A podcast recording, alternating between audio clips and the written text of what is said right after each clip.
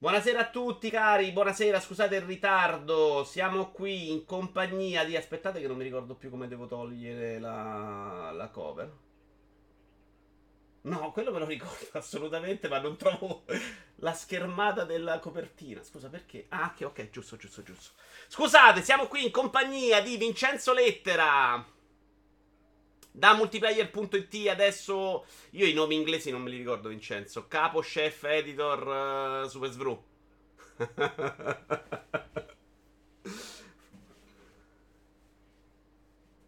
Riassumendo, sì, eh, sì. eravate muti, però adesso puoi dirlo. Perfetto. Okay. Ha detto solo che era quello che si beccava tutte le rotture di scatole. Eh, poi abbiamo Fabio Bortolotti, Kenobit da Kenobisboch. Ciao! Ma è normale che mi si veda, cioè su StreamYard mi si vede bene, su Twitch no? È una mia impressione? Io vedo nero. Adesso è, è, coerente, è, coerente, col personaggio perché sei tutto 8 bit, no? Quindi... Pixelato, però perché sì, esatto. su StreamYard siamo perfetti. Guarda, sbaglio? forse perché non ho la cosa di poter mettere la qualità, prova a me a migliorare. No, sono 720p, non lo so. No, no, è che io, gli ha... Vincenzo, Alberto, te vi vedo bene, io mi vedo tutto... Mm, sì, sì, io ti vedo però anche su StreamYard pixelato. Sì, anche, anche io un po' adesso. Sì. E anche su StreamYard? Alberto Vabbè, Belli. l'effetto retro, dai, ci sta.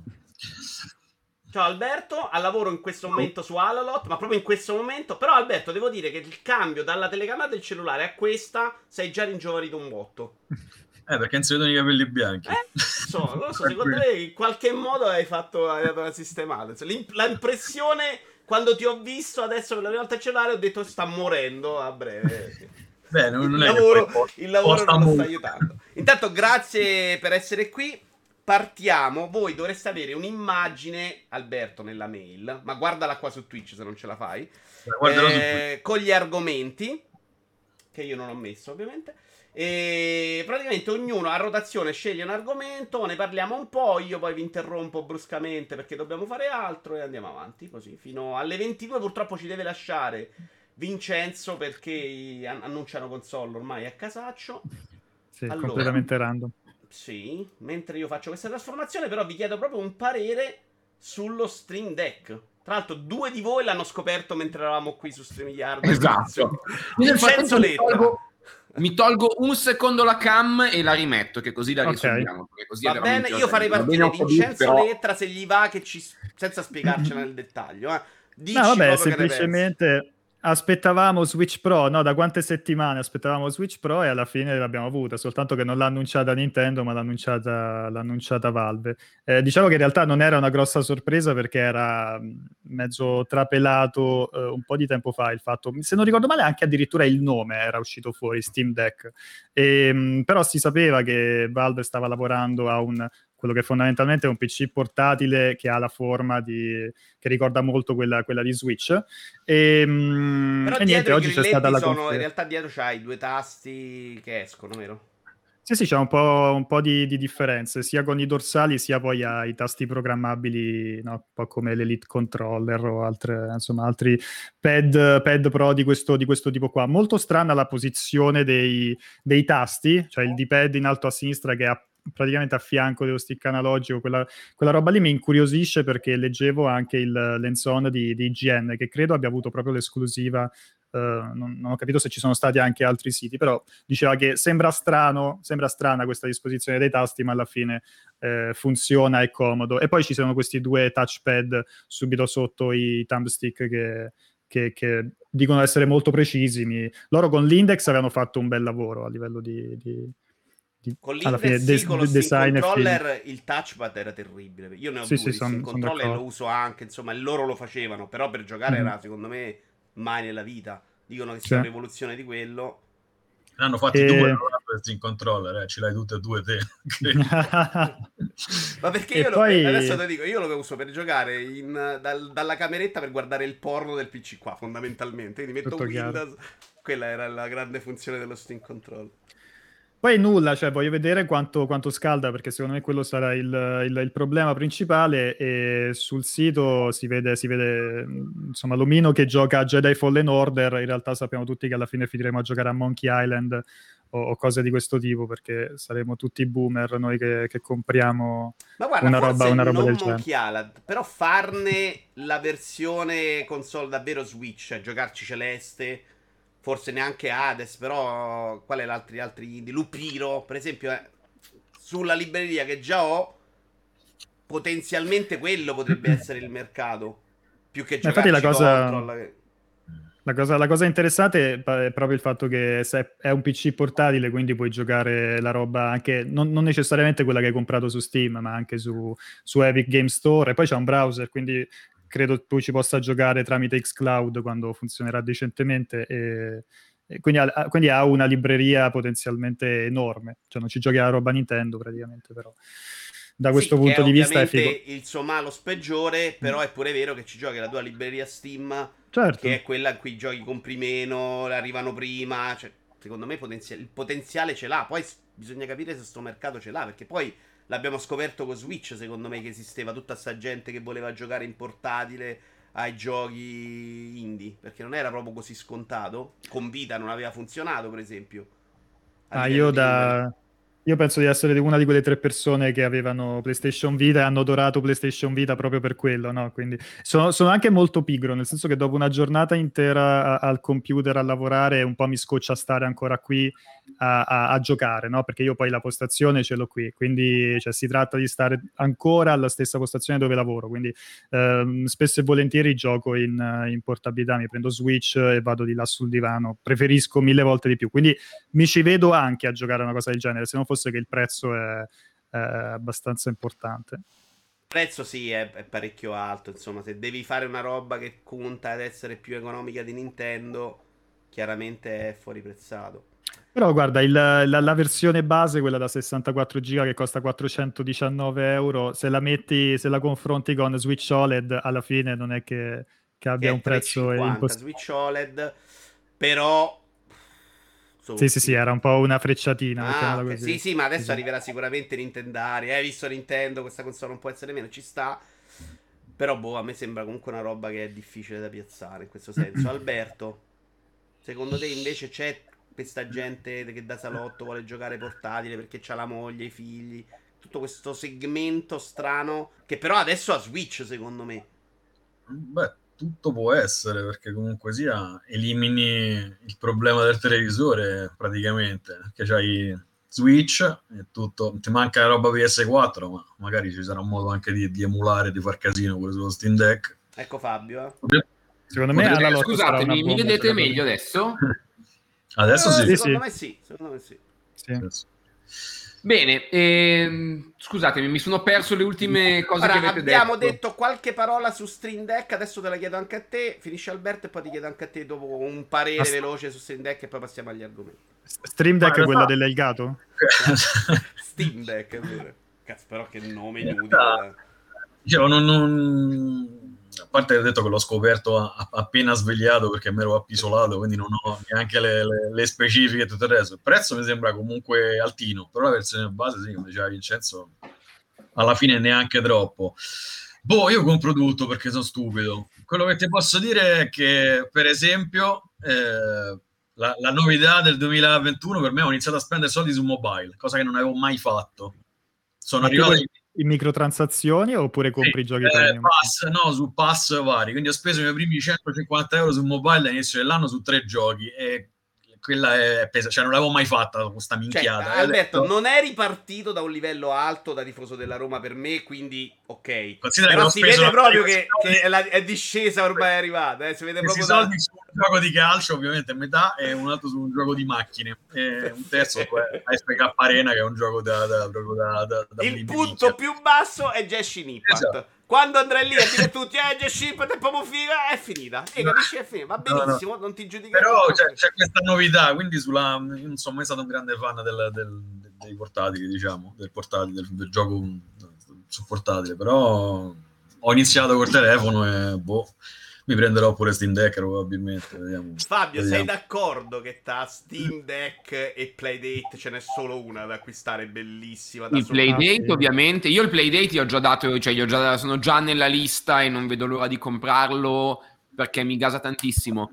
Io questo qua, a parte che mi sembra molto costoso, eh, è interessante, mi sembra veramente brutto. Non mi fido della gente di IGN US. Eh, hanno detto un sacco di stronzate nella storia. A me quei pulsanti sembrano scomodi e mh, mm, mi sembrano veramente poco pratici. Poi, vabbè, lo proverò, magari sarà bello. Però mh, mm, sono stato nel mondo del giornalismo troppo tempo per sapere che quando un, un Steam ti fa provare una console tu non esci di eh, però che merda sta roba. Non lo fanno mai quindi certo. secondo me sono una merda uno.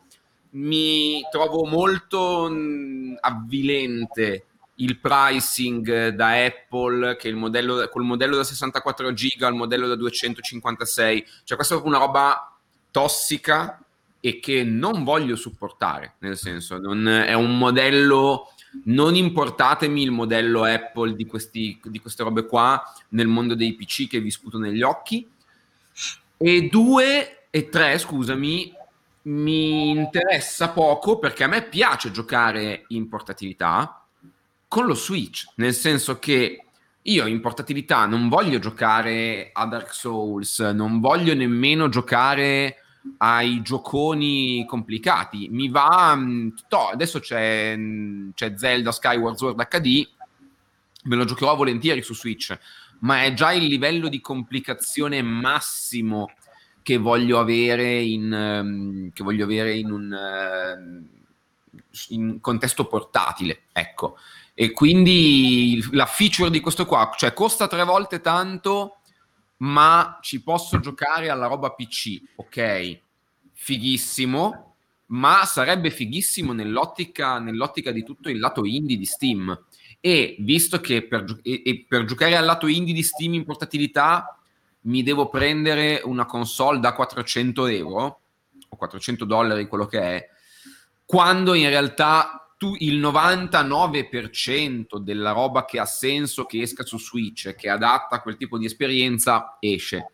Quindi a me sembra brutto, mi, il, il, prezzo è una pessima avvisaglia di policy che non mi piacciono e non ne vedo la necessità perché cioè, se voglio giocare alla roba grossa allora è capace che mi porto il portatile o che cioè in, in, sotto l'ombrellone o in treno a me, cioè appunto, to, Zelda Skyward Sword HD è già il massimo di livello di complessità, a livello di mm, qualità grafica che ho bisogno di vedere. No, no, capito, anche io, cioè, a me eh, quando usciva Celeste magari lo ricompravo perché oh, me lo gioco su Switch, bello in portatile, però faccio fatica a giocarci altre robe, infatti Switch per me che però abito anche sotto casa, quindi non sono la persona più mobile dell'universo, lavoro sotto casa, non abito sotto casa. E cioè, per me la console portatile è una settimana l'anno, mediamente non mi serve, quindi proprio quel fascino lo perdo. Scrivevo però che la trovo gigantesca, scomoda da morire, troppo costosa e senza un reale mercato, però quindi venderà tantissimo, cioè è evidente che, che, che non capirò cosa sta, come andrà a finire. No, costa troppi soldi, costa troppi soldi, secondo me tra l'altro la scelta di farne tre diverse è boh, sbagliata secondo me e il PC, te, Quedex non lo compra. Io non lo, cioè i PCisti, PCisti, PCisti, secondo me non gliene frega un cazzo, anche perché Giocano se vogliono giocare in portatilità si prendono il portatile gigante potentissimo con il quale se vuoi giochi a quello che vuoi. Per gli altri sarà troppo costoso e secondo me la concorrenza di Switch è imbattibile. Quello, quello che dicevo prima è che per le persone che si erano scoperte interessate a giochi indie supportati, in realtà in questo momento probabilmente hanno già Switch. Eh, quindi sono certo. molto meno affascinate dalla possibilità di comprare un'altra console. Facciamo finta che il prezzo sia accettabile. Perché poi abbiamo scoperto che insomma la gente se le compra le cose che gli piacciono. Però c'ha già Switch, quindi dice, oh, mi compro, devo giocare Hades, me lo gioco lì, compro, pagherò il gioco qualcosa in più, magari me lo gioco là, piuttosto Perché magari oh, adesso stiamo aspettando Art of Rally, per esempio, su Switch, su PC già ce l'hai. Cioè, le possibilità ci sono. Lupiro non è ancora arrivato su Switch, non si sa bene i controlli, già ce l'hai. Cioè, la possibilità c'è, però quella persona o è il PCista che non compra la console portatile, gli interessa giocare in un altro modo, o c'ha Switch. Sì, ma poi ti dico, tutto arriva su tutte le... Cioè, Lupiro non c'è su Switch adesso, mi pare, ma ci arriva... No, ci arriverà, sì. Cioè, il, il fatto è che secondo me in, in un, c'è, una, c'è, una, tale massa critica per cui in questo momento se io ho voglia di un giochino indie di quel tipo lì, c'è, minchia, c'è Into the Breach, c'è, c'è, di tutto, c'è un sacco, un sacco, un sacco di roba. E poi ovvio, c'è chi ha la malattia del voler giocare tutto subito, ma solitamente la gente con il backlog più grande e basta. Mm.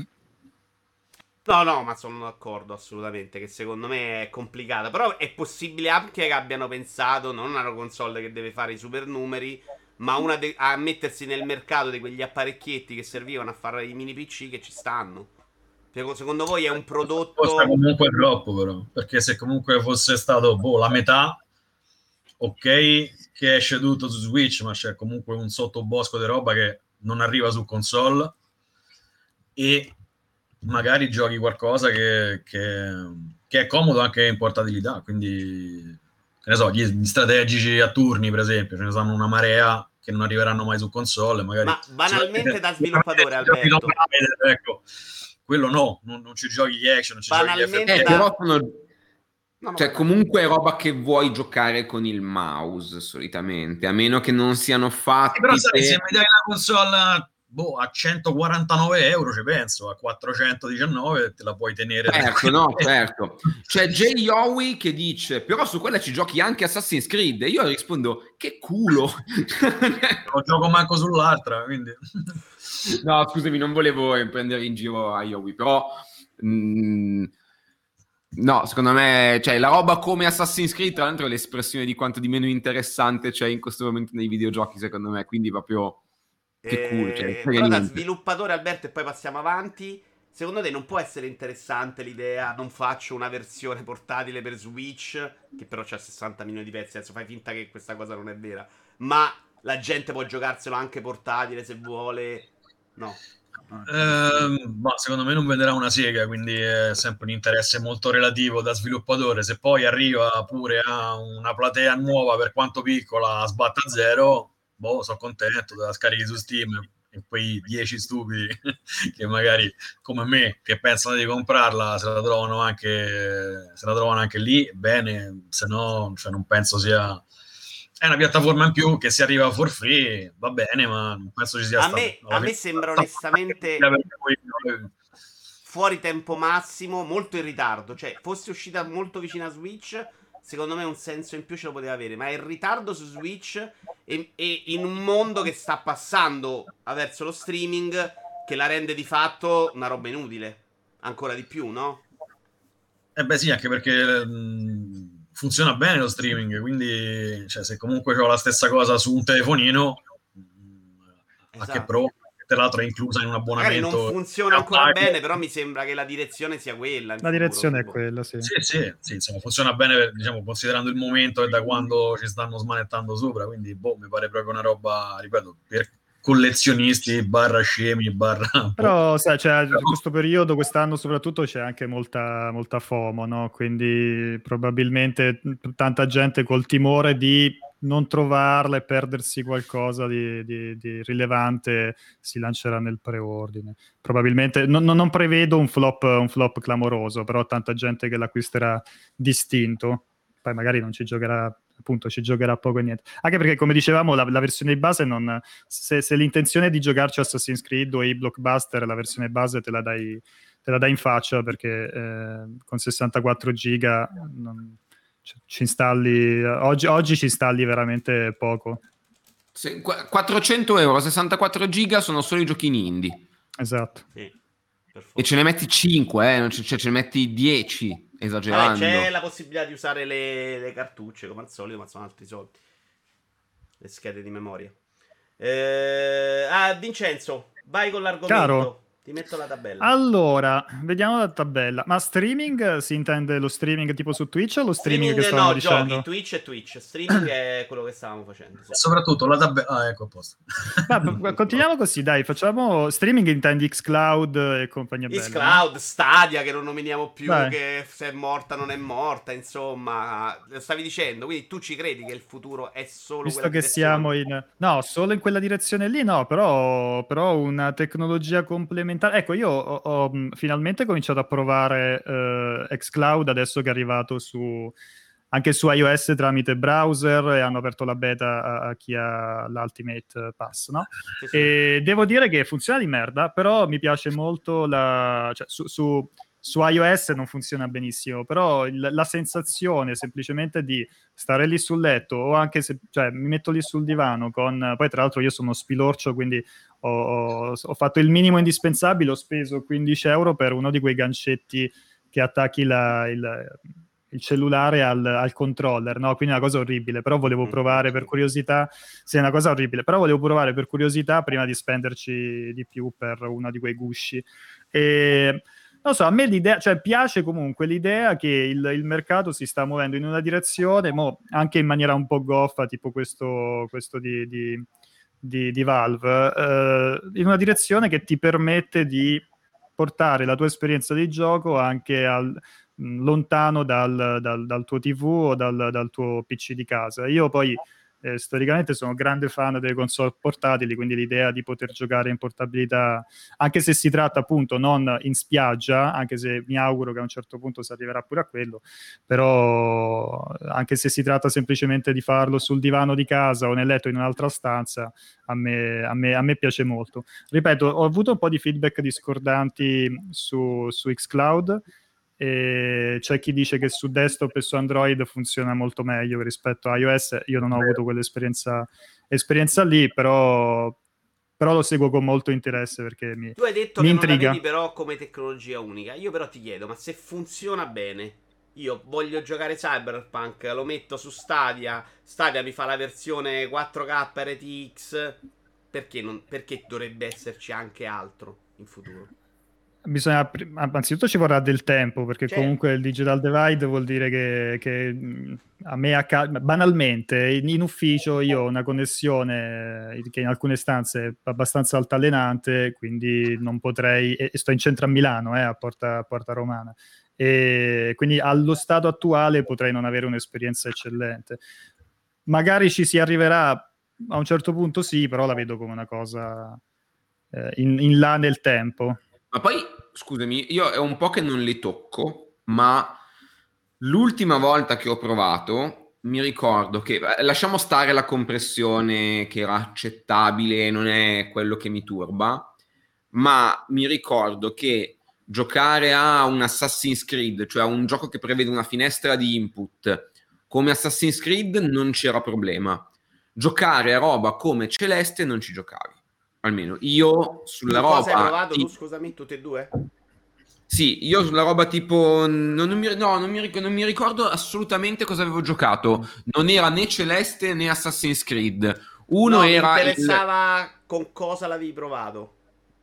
L'avevo provato con un portatile. No, scusami, la tecnologia Stadia, Xcloud, GeForce Now. Eh, Xcloud.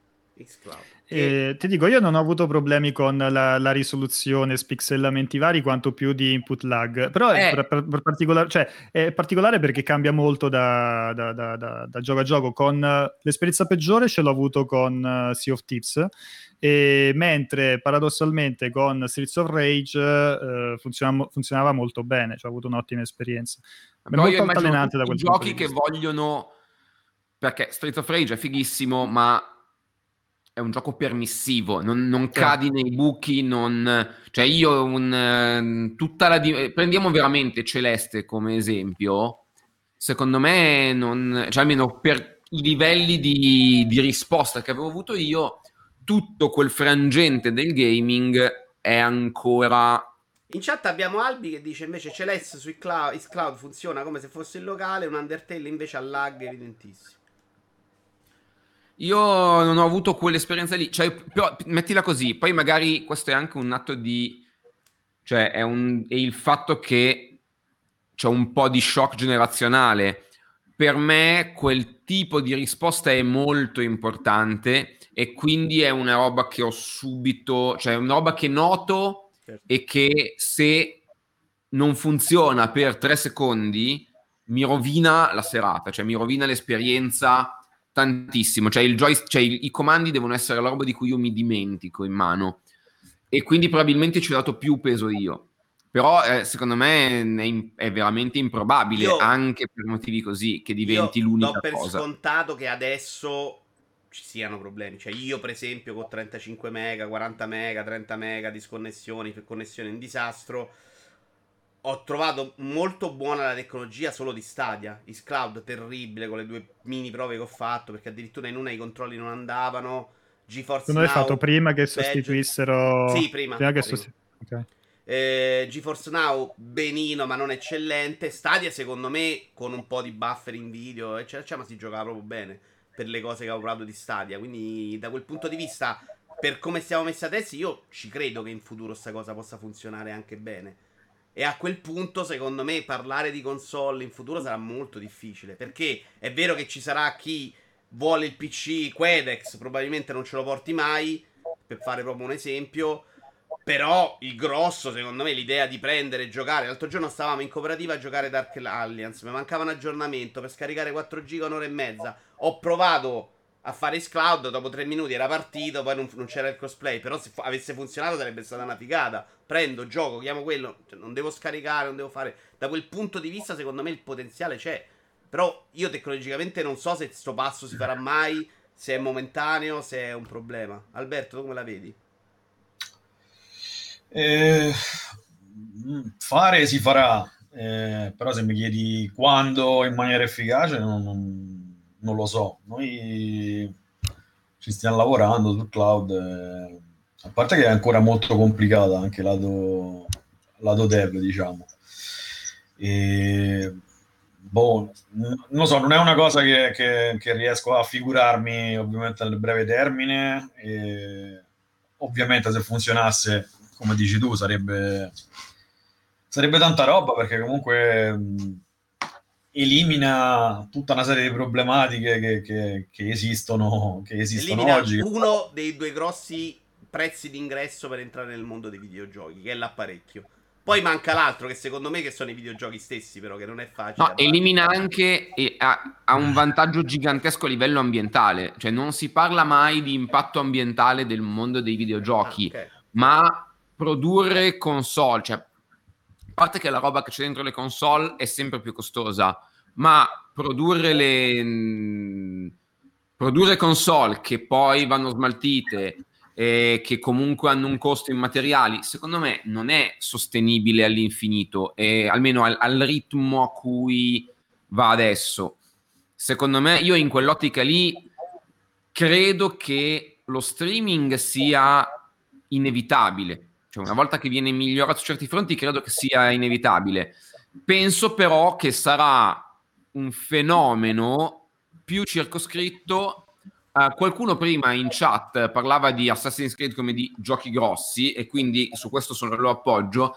Secondo me sarà una, una realtà che funzionerà sulla roba grossa, cioè sarà il Netflix dei videogiochi e dove su Netflix ti giochi Assassin's Creed, ti giochi il, ti giochi il giocone e poi ah, puoi avere una macchina che però a quel punto non serve aggiornarla ogni, ogni tre anni perché può essere, mm, cioè, par- può essere letteralmente lo Switch, cioè per tutte le esigenze del gaming indipendente, gioco piccolo con grafica semplice, non AAA, tra vent'anni non avremo bisogno di particolarmente di più dello Switch, secondo me. Capite cosa intendo? Sì, per sì. quanto sicuramente avremo roba molto più potente. Mi sono, sono stato confuso, mi sono spiegato. Ecco, scusate, ah. io ero un attimo andato offline, evidentemente no, ero con, capito, con, X, eh, con Xcloud. Secondo me la cosa incredibile è quello che può permettere di fare entrare nei videogiochi, perché secondo me c'è un sacco di gente che non è più un videogiocatore che non compra le console, ma che magari il gioco figo lo porterebbe dentro e non lo fa perché deve andare a comprarsi una console, devo giocare, devo trovare il coso. e quella roba la, li porta fuori. Cioè, abbiamo i videogiocatori abbandonano spesso il mondo dei videogiochi. Cioè, il problema grosso dei videogiochi negli anni, per cui non è aumentato in modo clamoroso l'utenza, è anche perché il videogiocatore arriva a 30 anni, comincia a avere bambini, figli, non si mette la console, non segue. Metti una pubblicità su YouTube, lo porti dentro e, e, ed è più facile inserirlo. Quell'aspetto, anche tecnicamente non perfetto, secondo me potrebbe dare un sacco di possibilità a chi fa videogiochi di rischiare. Cioè, abbiamo un mercato AAA come dicevi prima tu, su Assassin's Creed è un po' stagnante in questo momento. Cioè, può rischiare pochissimo, deve, far, deve seguire per forza delle mode. È una roba che, che non sembra brillare e, a fronte di un mercato indie che, che, ha preso coraggio e che fa più cose belle. Però il mercato grosso, quello che doveva far sognare, oggi fa, fa fatica. Questa possibilità di avere più persone, e sicuramente ne puoi avere tante di più, te lo può dare solo lo streaming, però, secondo Ti me. Ti faccio una domanda. Ed è una domanda che mi interesserebbe, che forse Alberto è la persona che può rispondere meglio. Nel, nel futuro, interessante e bellissimo che dici tu, Vito, come vengono pagati gli studi? Nel senso, immaginiamoci che ehm, il futuro è il futuro del, della AAA è far uscire i giochi sulle, su queste piattaforme qua come vengono pagati gli studi, perché a quel punto c'è un intermediario e se io pago tutto in abbonamento, come stiamo immaginando, nel senso che tu ti fai l'abbonamento e eh, puoi giocare a, a, A, B, a C, a D o a E, come vengono pagati gli studi? In base a cosa vengono pagati? O diventano tutti dei first party? Eh, vengono pagati come, come, funziona adesso su Game Pass, banalmente. Quindi non è che c'è la, la la formula magica o il template, dipende da quanto sei bravo tu a chiedere soldi e dalle condizioni che strappi. Quindi comunque i giochi che escono su Game Pass, come i film su Netflix, portano soldi in base a, alla fruizione. Quindi più uno gioca un prodotto, più soldi arrivano, più uno guarda un film, più soldi arrivano. Quello che c'è a monte eh, dipende da te, perché comunque sia faccio degli esempi banali ma pratici. Se qualcuno vuole un gioco in esclusiva, quello che io faccio in genere, comunque quello che fanno tutti in genere è volete l'esclusiva su One Game Pass? Eh, perfetto. Questo è quello che penso di vendere su PlayStation 4, questo è quello che penso di vendere su Switch, questo è quello che penso di vendere su PlayStation 5. Mi pagate questi soldi per l'esclusiva? Se no esco su tutte. Fine. Quindi la, diciamo, sempre banalizzando, a monte ci sono questo tipo di discorsi. Dopo c'è più vieni utilizzato, più vieni pagato e ci sono altri tipi di discorsi probabilmente nella misura in cui il marketing fa molta paura. No, perché poi quando tu parli, che ne so, con Microsoft, visto che la polemica su Sony che fa pagare per stare in home è recente, è sempre stato così.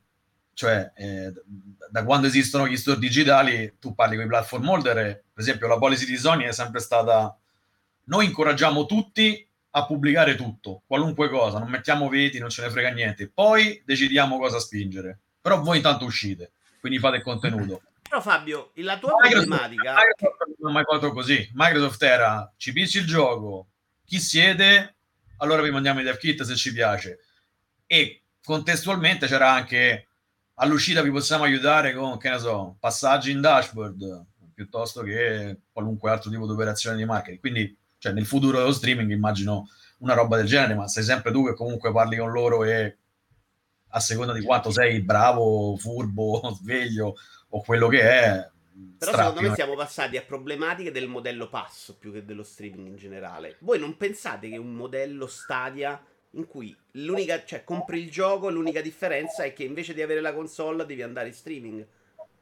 Io ce l'abbiamo il problema è che lì no, ma il gioco va sviluppato comunque qualcuno lo deve pagare lo no ma al di là di quello cioè evidentemente sarà stato il prezzo identico alla copia fisica però abbiamo visto che non ha funzionato lì eh, però... forse subentra una questione anche di percezione da parte del pubblico nel senso che però... a differenza della copia fisica o anche semplicemente del digitale che scarichi sulla tua console eh, l'utente dice ma io per cosa sto pagando per giocare una cosa in streaming e, e quindi perché devo pagarla a prezzo pieno può essere che ci sia stata questa, questo ragionamento ragionamento, però Ma effettivamente... C'è anche una libreria uh, limitata, pochi giochi, cioè non bollerei il modello Stadia impossibile da utilizzare perché Stadia è andata male al momento. No, no, no, assolutamente. A me non però... impossibile dire, oh, faccio uscire Red 2, eh, Red Dead 2, invece che comprarti PS4 e il gioco in sconto dopo a 30 sì. euro, te lo giochi adesso a 35, qualcuno te lo però porti oggi... dentro. Cioè, oggettivamente, cioè, mi confermi che ancora oggi, perché non, ho, non, seguo così da vicino Stadia, ancora oggi sono full price i giochi su, su, su, su sì, Stadia. Eh, eh, cioè, non, non, anche, anche, a logica non ha motivo di, di, di esistere questa cosa. Di, io che devo pagare il prezzo pieno di un, di un gioco considerando che mh, vengono tagliate no, via una serie di, di, di elementi a livello produttivo, euro, capito? Io parlo di quel modello, non ce l'hai gratis per forza nel pass, ma 35 euro. Potrebbe essere un prezzo a fronte di console che passano a 80. Però compro comunque, il gioco. Ah, no, puoi fare questo discorso sempre e comunque quando funziona, fino a che non funziona. Cioè, eh, come certo. diceva Fabio, ci sono certi giochi che cioè, possono costare anche un euro, ma se sono più le madonne che tiro perché ho l'input lag eh, per la connessione sempre nell'ottica Nella... della tecnologia okay. matura che funziona. Cioè, io dopo aver provato Stadia mi sono convinto che possa essere il futuro. Cioè, onestamente... Il punto è sempre che al di là del funzionamento, però è proprio un concetto che deve passare. Cioè, questa cosa del quando funzionerà, comunque andrà venduto lo streaming come oggi vendiamo la console col gioco, è una, cioè una roba anche culturale per cui ci vuole, cioè, ci vuole un attimino di il mi... passaggio graduale lo, lo, lo, noti sempre meno proprio perché è graduale. Cioè, io mi aspetto che il giorno che funziona tutto perfettamente, come se tu avessi una macchina con, con, la, cons- con la, console, col, col disco dentro. Ehm, in quel momento lì deve uscire fuori pure un messaggio efficace che dice: Guarda, si gioca così, però Alberto, c'è un mondo di Tac. non giocatori, ma gente che gioca, che gioca su mobile con i controlli touch sui giochi di macchine e gli va bene. Io ho mio cugino sotto casa qua che si compra le console, però scop- ho scoperto io dopo 5 anni che era attaccato in component invece che in HDMI, perché per lui aveva attaccato il cavo, andava bene, non era un problema. Cioè, secondo Beh, me esiste quel pubblico. dire storie tipo di, di, gente che Nintendo X ha venduto tanto in Italia perché si compravano ogni volta una console con il, con il bundle col cane diverso perché, perché eh, distribuivamo noi in leader. Sì, vendeva un botto perché c'era bundle console Dalmata, console eh, Cagnetto e loro mica compravano il gioco e basta. Beh, geniale. Ed è colpa tua, Alberto. Hai capito la sostenibil- sostenibilità, Fabio? Sì, gente che stava eh. lì a fare marketing su vendere una console. No, ma non c'è, c'è cioè, entrata GameStop e non, non mi interessava neanche. Cioè, ho visto in televisione il cane così, eh, gli, dava, cioè, gli dava GameStop, gli smollava il bundle. Quindi... Io mi, mi, domando, mi, domando, se questi modelli eh, ad abbonamento finiranno e quanto per disabituare no, le persone a, a, ad acquistare fondamentalmente, perché è chiaro che tutta una serie di giochi finiranno all'interno de, mh, un po' come succede adesso con le piattaforme di streaming, no? i vari Netflix, Disney Plus, sì. eccetera. Cioè, sappiamo già che che era Ubisoft aveva annunciato il suo e poi c'è Luna e poi c'è Stadia e poi c'è Game Pass, c'è X, Xcloud legato al Game Pass quindi ci sono tutta una serie di, di, piattaforme dove magari ti inizi a iscrivere e disiscrivere a seconda dei giochi che vuoi giocare però poi ci sono giochi che all'interno di quei cataloghi magari non, non rientrano e che devi come dici tu acquistare no? seguendo il modello Stadia e mi chiedo se eh, le persone si disabitueranno a fare questa cosa qui col tempo. Già adesso, quando ti esce il, il, il, gio- mm, il, film premium su Disney Plus che devi pagare 20 euro per Mulan, già vedi una percezione diversa. No? Diciamo, perché io devo pagare. videogiochi, secondo me, eh, i videogiochi mm. oggi il 90% del pubblico reagisce con lo aspetto nel pass.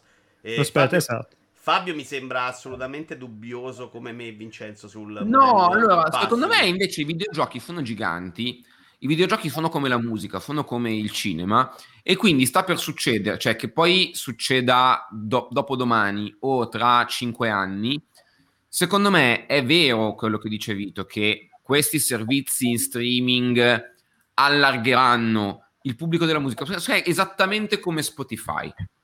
Eh, Spotify ha, ha portato ad ascoltare più musica alla gente che prima se la sentiva solo in radio o che aveva comprato l'ultimo CD a 22 anni perché poi ha trovato un lavoro e ha smesso di avere tempo per andare ai concerti. C'è questa cosa nella musica, c'è questa roba nei videogiochi, secondo me come Spotify e realtà simili hanno facilitato l'ingresso della musica nella vita di molte persone, succederà anche con i servizi in streaming. Ma secondo me, come un, un po' come è successo nella musica, ci sarà da un lato il pubblico più non neanche dire generalista, ci sarà un mondo molto mainstream con tutto un suo set di regole anche a livello di industry, a livello di come girano i soldi, come gira il fumo, come gira tutto. E poi secondo me ci sarà una separazione sempre più grande con un modello completamente alternativo in quello che sarà inevitabilmente il mondo indie. Perché il mondo indie, secondo me, non avrà un grandissimo spazio nel futuro che stiamo immaginando sul, su quel tipo di piattaforme. Me lo immagino invece come un...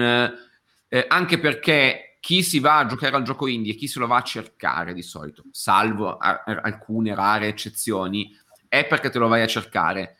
Secondo me quei servizi faranno in modo che ti arrivi addosso roba col, tramite un algoritmo, nel senso il classico algoritmo di Spotify o di Netflix che vince nel momento in cui tu ascolti più musica, guardi più serie, giochi più videogiochi, perché così tutti guadagnano.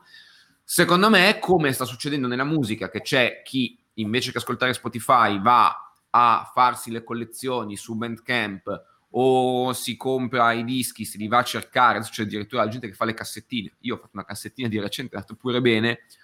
Secondo me ci sarà proprio una, non una divisione, ma ci saranno i videogiochi dimostreranno di essere abbastanza spaziosi da ospitare più ecosistemi.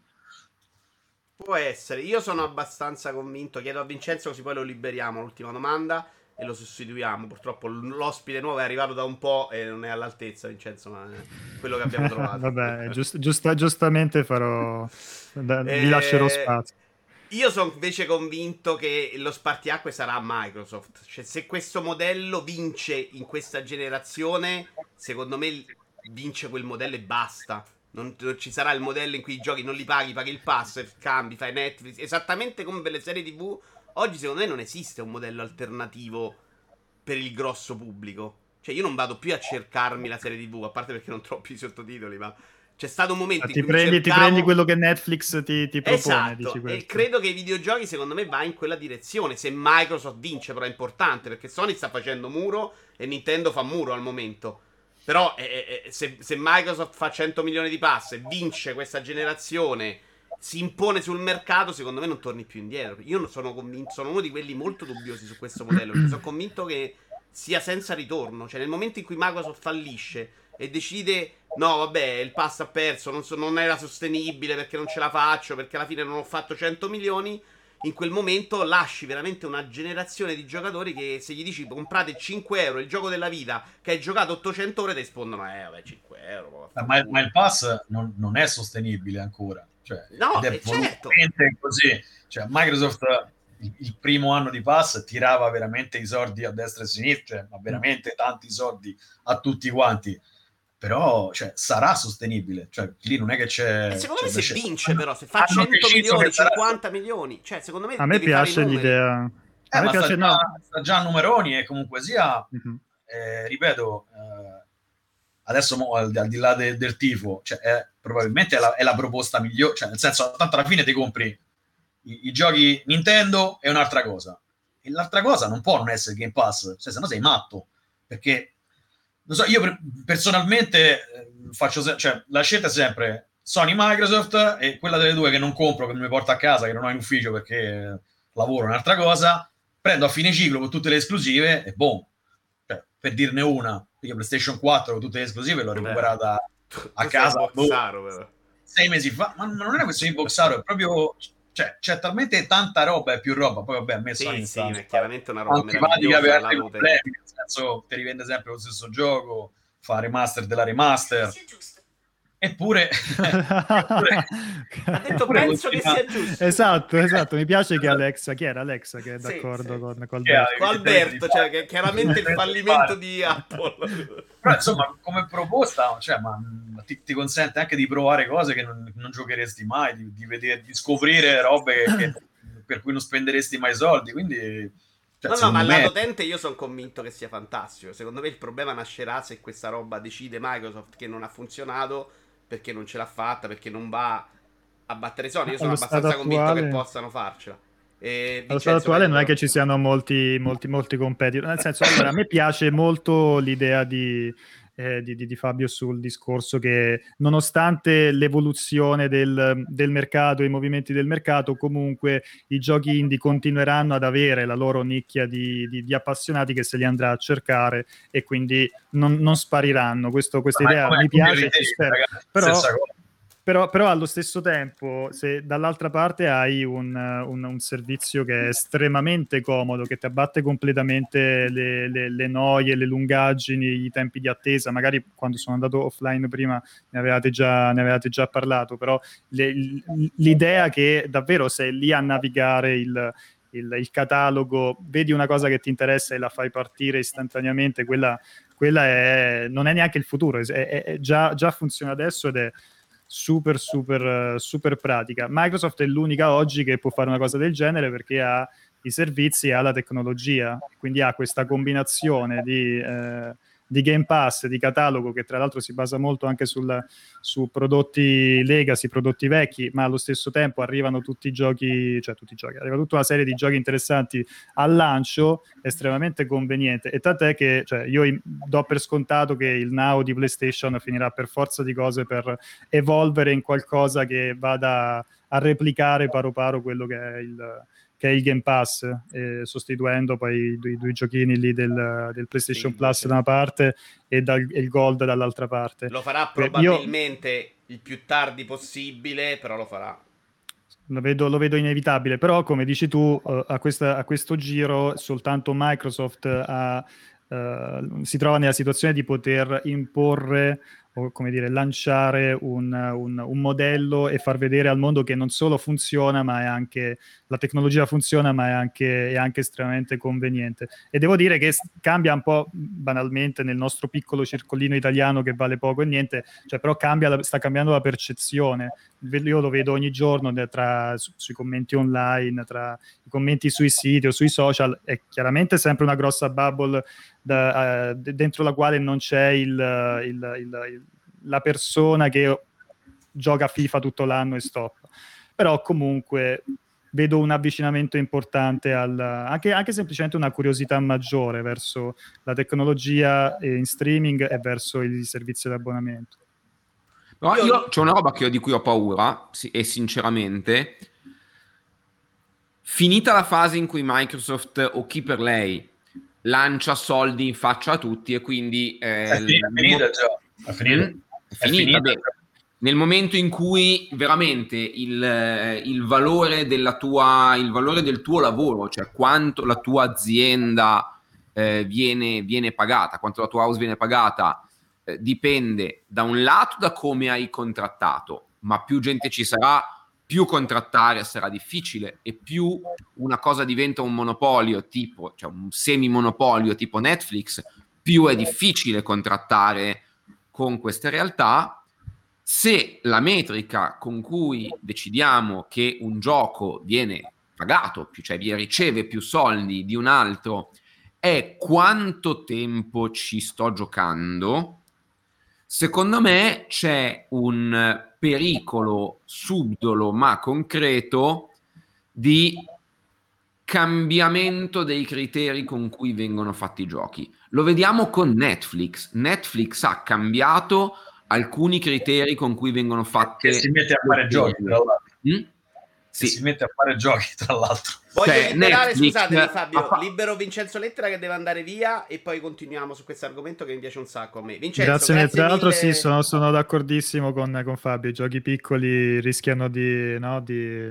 O, o, ci sono giochi che vengono allungati tantissimo appos- appositamente, oppure i giochi piccoli vengono... No, allora lo dice De vengono... Sangre, cioè, è già così con i freemium, esatto, per certi versi, esatto. sarà peggio. Va bene, a me, a me, spiace andare via perché comunque mi stava interessando molto la, la chiacchierata, rimarrei molto, molto, volentieri, però grazie mille per, per, l'invito e recupererò sicuramente il resto della live in, in differita. E un saluto a tutti quanti ragazzi. Ciao Vincenzo, grazie mille. In diretta per impennarti gli ascolti, ma non mi ha dato Niente, no? Ciao. Ciao, grazie Vincenzo. Ciao, Buttiamo dentro l'uomo esposto. Vabbè. Buonasera. Ciao. Buonasera, ciao a tutti, ciao a tutti, ciao Alberto. È che stato rintracciato all'ultimo momento, di meglio purtroppo, non si è potuto fare, però insomma ringraziamolo per essere qui. Eh, rispondo a Fabio, sei, sei carico e stai ascoltando l'uomo, vero? Sull'argomento. Fabio, sì, sì, sì, secondo me è già successa questa cosa. Su, perché Fabio stava dicendo una roba che condivido molto, cioè quella del... È già successa questa cosa. Apple Arcade, tra, da quello che si riporta, dopo un primo momento di grande euforia, facciamo i giochi belli senza transazioni, ha mandato le mail ai sviluppatori dicendo, almeno questo si riporta ovviamente, guarda, preferiamo i giochi che non è che uno si gioca tre ore e finisce là, ma Greenstone che sta lì può giocare tanto, il giocatore ritorna, si fa l'abbonamento al mese successivo. E proprio si è visto questo passaggio, perché la Apple Arcade di oggi è una roba già molto diversa da quella che era all'inizio. Adesso sono uscite una carrellata di 30 giochi, famosi di prima già usciti, a cui hanno tolto le microtransazioni, che è una roba mentalmente ci sta, ma che spinge in quella direzione, non nella direzione di fare i bei giochi nel pass, va bene per tutti, facciamo i giochi belli, ma facciamo i giochi che tengono la gente dentro l'abbonamento. Eh, eh, no, non solo che tengo la gente dentro l'abbonamento, che tengo la gente dentro il mio gioco.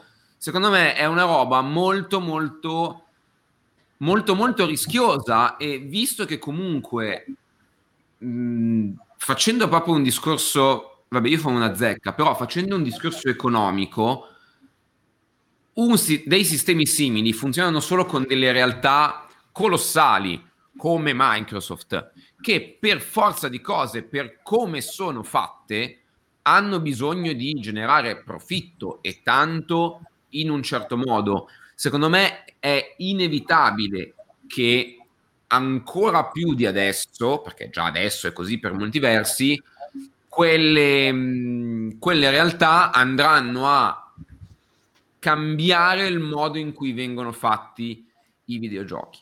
E verranno tarati in maniera diversa, saranno comunque belli, perché a me la roba che io ho un sacco di roba che vedo su Netflix mi piace, però sto vedendo, mi, mi, sta colpendo, io sto vedendo di recente, sto vedendo The Next Generation, Star Trek, figlio di un'altra epoca, ha dei ritmi che non funzionano su Netflix, lo sto guardando ovviamente per altri motivi, ma cazzo, è diverso da, da, vedere Lupin, che pure mi è piaciuto, però Lupin è fatto in un modo, si vede che è roba che viene rinnovata o non rinnovata in base a dei numeri fantasma e insomma, secondo me è veramente molto pericoloso e per, anche per questo, secondo me, la realtà alternativa degli altri giochi, de, di quello che io ho definito indie, ma sai, magari tra dieci anni quello con, che puoi fare con risorse indie magari sarà anche ancora più notevole.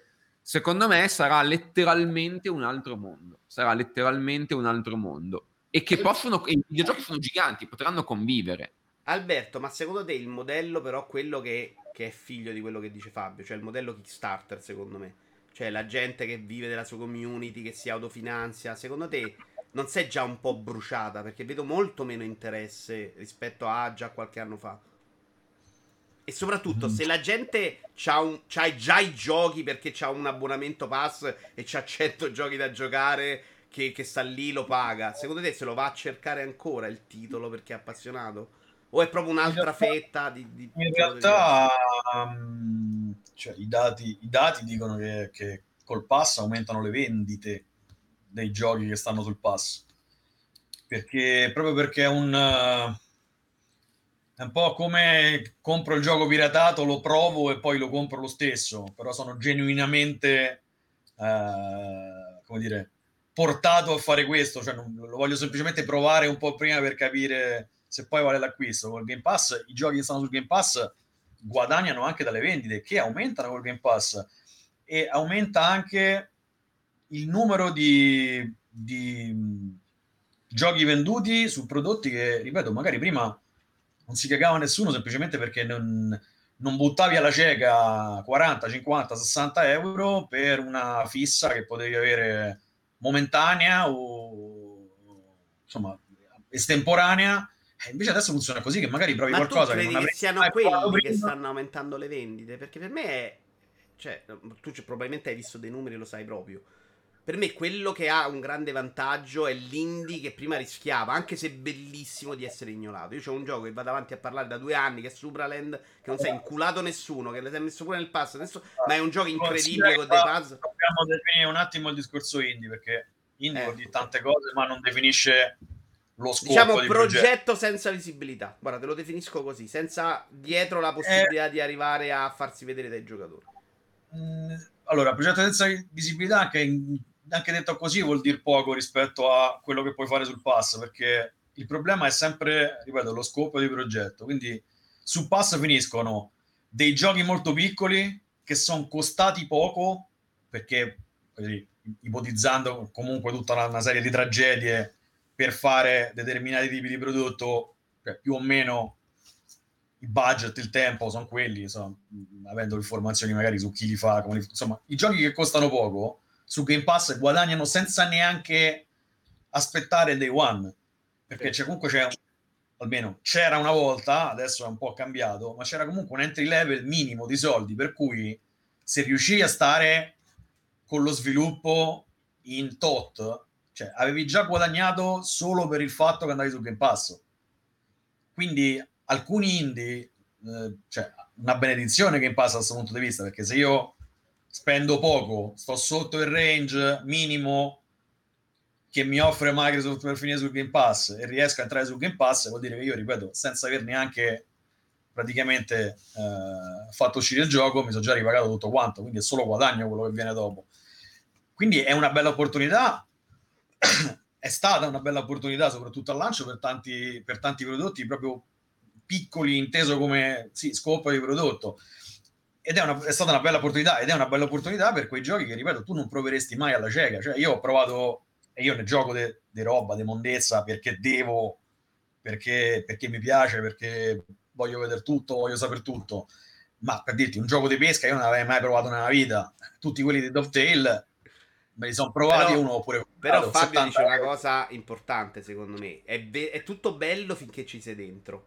Se non ci sei dentro diventa, secondo me, sempre più tragica. E se Microsoft diventa monopolista insieme a Sony, come è probabile che, che diventi in questo modo? Perché se la gente ha quei giochi là, pi- farà ancora più fatica andarli a comprare fuori.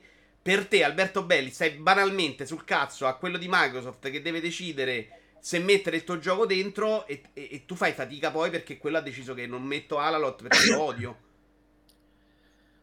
Beh, a, parte che, a parte che in linea di massima funziona sempre così, nel senso se sei uno sviluppatore in America e stai a Seattle è molto più facile che tu finisca Eh, sul certo. pass con un gioco che se lo fa uno in un'altra parte del mondo ma non ha il contatto diretto, eh, magari non si caga nessuno, cioè comunque anche quella cosa lì cioè, è molto importante è, è- essere penalizzati comunque non stare in determinati posti fisicamente perché quello che noi Certo. Però Marco, facciamo Marco stasera quello che noi facciamo stasera qui lo fai in America con i numeri per 10.000 e anche l'ospitata dall'amico streamer c'ha tutto un altro valore stesso discorso per i contatti cioè qua in Italia la stampa i giochi italiani li copre se Io ho dovuto in rinunciare America- a un'ospitata di livello per venire da Vito, quindi Vito apprezza. Eh, perché esatto. stasera invece che...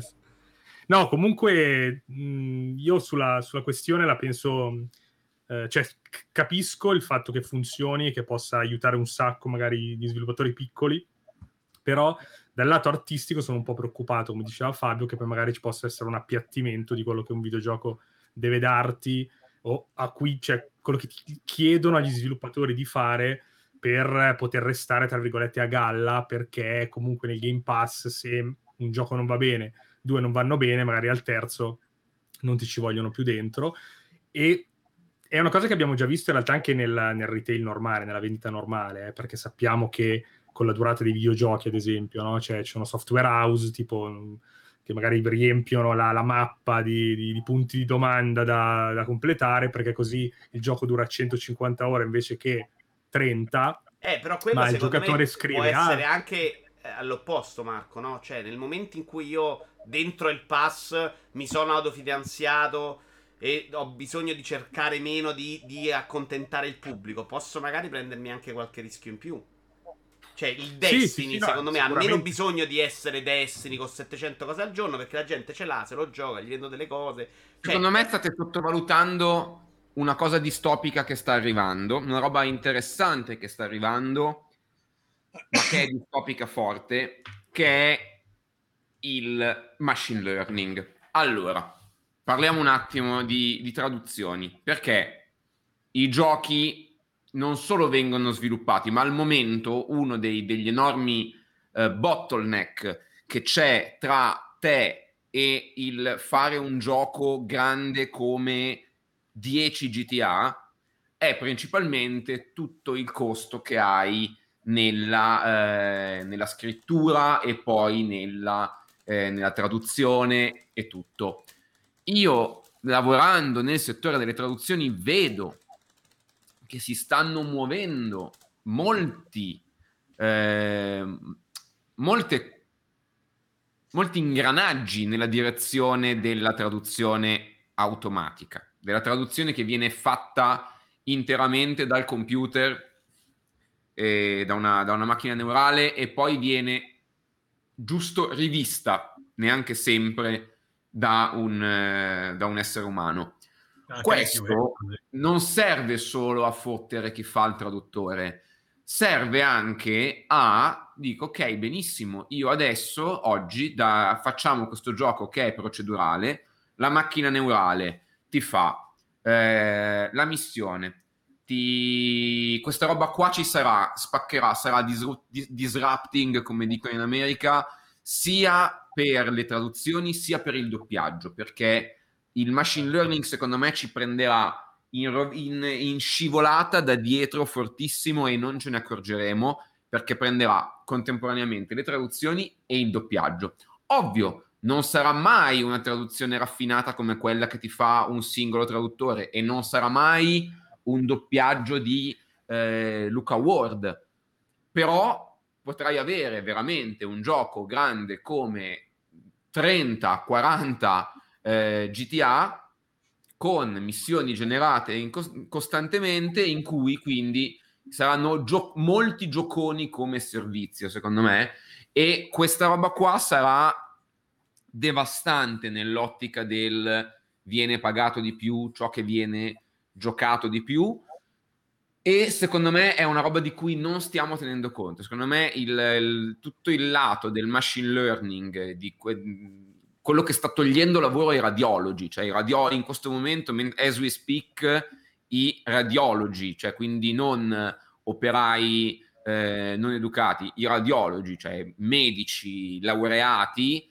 stanno iniziando a perdere lavoro perché le macchine neurali leggono meglio le radiografie di loro, o comunque le leggono in una maniera abbastanza accettabile. Io questa roba qua la vedo all'orizzonte del mio lavoro. Io sto iniziando a muovermi perché secondo me tra qualche anno cambieranno molte cose e secondo me è una roba che cambierà tutto il mondo dei videogiochi, cioè queste robe e quindi anche queste cose, cioè anche tutti questi discorsi qua io li vedo anche nell'ottica del- dell'esistenza dell'uber gioco, dell'ever gioco, del ur gioco per dirla eh, in quel senso che ci saranno e quindi complicheranno ulteriormente il discorso e secondo me esacerberanno la situazione al punto che un mondo alternativo indie che vive di dinamiche completamente diverse sarà più, qua- quantomeno avrà più motivi di, di esistere, ecco. come col C, cioè come io, io sono proprio un outsider, Vito lo sa, perché io sono di quelli che ancora compra tutto fisico, vuole la scatola, cioè proprio sono là, sono l'ultima persona a cui Microsoft può vendere il pass, non sono il, il loro cliente tipo, pur capendo l'attrattiva, però io sono uno di quelli che non, non usa neanche Netflix e non costretto, perché magari la serie c'è solo lì, eh, o che ne so, Disney Plus da, da fan delle serie Marvel me le devo vedere, tra l'altro serie che sono palesemente dei film di due ore sbrodolati malissimo. Stai provando a proprio. parlarci di Marvel, Marco. Attento a come te la visto? No, ma era, solo qua una- già era per un solo una- pelo, cerca di non bruciarti. No, no, no, era solo una, non so, pre- no, però sbrodolate perché appunto tu devi guardarti almeno sei ore perché così eh, loro rientrano nel minutaggio necessario per bla bla bla bla e quindi sono delle robe che in due ore te le possono raccontare ma te le scrivono male in sei, sei episodi che poi devi bingiarti per forza perlomeno adesso le stanno rilasciando a cadenza settimanale non, eh, e non eh, insomma tutte assieme. e chiedo scusa tra l'altro a Gorman perché ho usato rilasciare nella, nella, maniera in cui non dovrei mai fare però a scrivere non lo faccio a scrivere non lo faccio. E, e io essendo uno di questi qua che vuole ancora il Blu-ray eh, mi sto accorgendo che grazie però a quello che succede no, con le serie queste cose qua quando fanno l'edizione fisica la fanno sempre figa, bella cioè con con l'edizione speciale, quindi mi rifugio in queste cose e dico che, come dice Fabio, magari ci sarà più Uh, cioè l'idea dell'oasi felice no? indie o che comunque di, quello che si fa la produzione propria uh, avrà ancora forse più motivo di esistere se di là c'è questa, questa enorme gigante che cannibalizza tutto. Più che altro, secondo cioè, me, sono... senso. Prima io compravo il Blu-ray ed era un amarei orrendo senza dentro niente. Adesso invece anche magari il, boh, che ne so, il cartone animato, il Conan di Miyazaki che abbiamo preso entrambi, adesso quando esce te lo sparano fuori comunque almeno con, con un po' di cose attaccate, un po' di cose carine, col vinile addirittura delle, delle canzoni su vinile. Quindi insomma c'è questa cosa qua. So che è un po' un discorso probabilmente appunto da non lo so, da, da Miyazaki, da, da, vecchio brontolone che, che, che, vede la macchina del progresso che mangia tutto. Però cioè, ci sono dei pro e dei contro belli grossi, secondo me. Cioè, non, non, nessuna delle due... Cioè, non ci sono i contro che sovrastano i pro, ma nemmeno i pro che sovrastano i contro. Io non ho tipo, talmente niente di quello che stai dicendo che chiedo ad Alberto tipo, così, colpo di scena di cambiare... No, fa finire, faccio No, finire. no, chiudo dicendo che Netflix, ad esempio questa cosa è uscita fuori, sta pagando briciole, ma briciole, gli animatori delle serie animate che produce. Ma briciole proprio. Solo che finire su Netflix è una cosa che oggi è diventato l'unico modo per poter esistere, anche un po' per il discorso monopolio, eccetera, e quindi le case giapponesi, che poi hanno la mentalità molto no, giapponese del dobbiamo fare, dobbiamo produrre, finisce che accettano, vengono realizzate delle cose, tra l'altro, pessime, e poi eh, ci sono questi personaggioni che devono sistemare il lavoro di centinaia di, di, di, di, lavoratori esterni che vengono tirati su per produrre serie in massa perché poi se ne vuole sempre di più perché via una serie Netflix te ne deve proporre subito un'altra. E quindi insomma poi anche lì la situazione finisce sempre che escono o prodotti brutti o prodotti belli ma con persone che poi letteralmente si, si impiccano in Giappone. Cioè, Infatti io mi sbilancio, io mi sbilancio, secondo me a livello, di, a livello etico come Netflix non è sostenibile per i motivi a cui, a cui stiamo arrivando già adesso, secondo me... C'è un grande ritorno modelli... adesso. Um, uomo, prova eh? un po' abbassare. C'è un grande ritorno adesso, ma credo sia Marco. Sì, magari, se metto magari le cuffie sparisce del tutto. Eh sì, sì. Scusa, ehm... vai, vai. Comunque, secondo me non è sostenibile a livello etico. Cioè, secondo me non saranno... Cioè, se, se, se la nostra speranza è che la grande multinazionale che la spunterà come semi-monopolista o comunque le due o tre giga realtà che riusciranno a farlo funzionare, secondo me porteranno a dei fenomeni da Netflix e secondo me non ci sarà tantissimo da guadagnarci. Io ero già a sta cosa, avevo un sacco di dubbi. Fabio, tu mi hai proprio depresso stasera. eh, Alberto, argomento, te l'ho messo pure prima così ti anticipavi. Aspetta, ah, beh, non avevo visto niente che stavo su streamer. Uh, blah, blah, blah, anch'io devo andare a vedere anch'io dopo perché sennò... Ma boh, recensioni, recensioni, dai. Butto, recensioni. Butto allora, abbiamo uno che ha scritto un sacco. Uno. Fabio che ha scritto un sacco di tempo per le riviste e la stampa in passato e adesso magari si diverte a recensire un gioco su Outcast. Marco che recensisse su Outcast ma lo fa ancora per la critica specializzata. Alberto che è passato dall'altra parte quindi le recensioni un po' le subisce. Come vorreste, parte Alberto ovviamente, le recensioni come devono essere secondo voi le recensioni nel 2021 a fronte di early access, patch che arrivano, giochi che cambiano Uh, giochi che la gente ha nel pass e quindi non deve neanche più comprare. Cioè, che, che tipo di cambiamento deve fare la recensione oggi? Ma esistono games as a service, farei anche le recensioni as a service. è l'unica cosa che può avere un senso. Poi, vabbè, io, solito, essendo anziano, eh, non lo so, co- continuo a pensare che comunque, a prescindere, la cosa che mi interessa di più della recensione è chi scrive la recensione. Io ho questa idea qua che comunque eh, che ripeto è piuttosto arcaica perché la, la eredito dai tempi delle riviste boh, in realtà cioè... è abbastanza moderna perché secondo me e, e, lo dico anche a Fabio che poi queste cose le ha fatte secondo me questa cosa è stata un po' tralasciata spesso. C'è stata molta più attenzione a fare la recensione perfetta la guida perfetta che dare invece spazio alla persona che non l'importanza della cose... firma per me le firme cioè, sono tutto. Ma ripeto magari sono figlio di vent'anni fa e quindi però la firma per me è ma importante. Quindi dico... nel momento in cui uno dice una cosa e conosco la firma so che mi fido che è come funzionava ripeto anni fa come funziona ancora adesso però in maniera un po' diversa se non fosse che di firme ce ne stanno 55 milioni mentre vent'anni fa eh, non era così ripeto, è un concetto piuttosto arcaico secondo me. Però... Secondo me nel 2021 la recensione ideale non ha voto, è di zero caratteri, non ha titolo, non ha occhiello e non è su nessun sito. Secondo me nel 2021 il concetto di recensione di videogioco è... funziona solo perché lo scheletro che regge i siti e funziona su meccaniche che sono ah figata di Dio ah merda e mh, mm, le due varianti sono più o, meno, più o meno queste. A me piacciono i siti e io ho amato scrivere di videogiochi e ehm, un sacco di persone, di amici cari che lavorano nei siti. Secondo me non è un caso che le realtà che funzionano meglio dell'editoria mh, dei videogiochi italiani in questo momento, quindi Every Eye e Multiplayer, si stiano spostando sempre di più certo. su Twitch.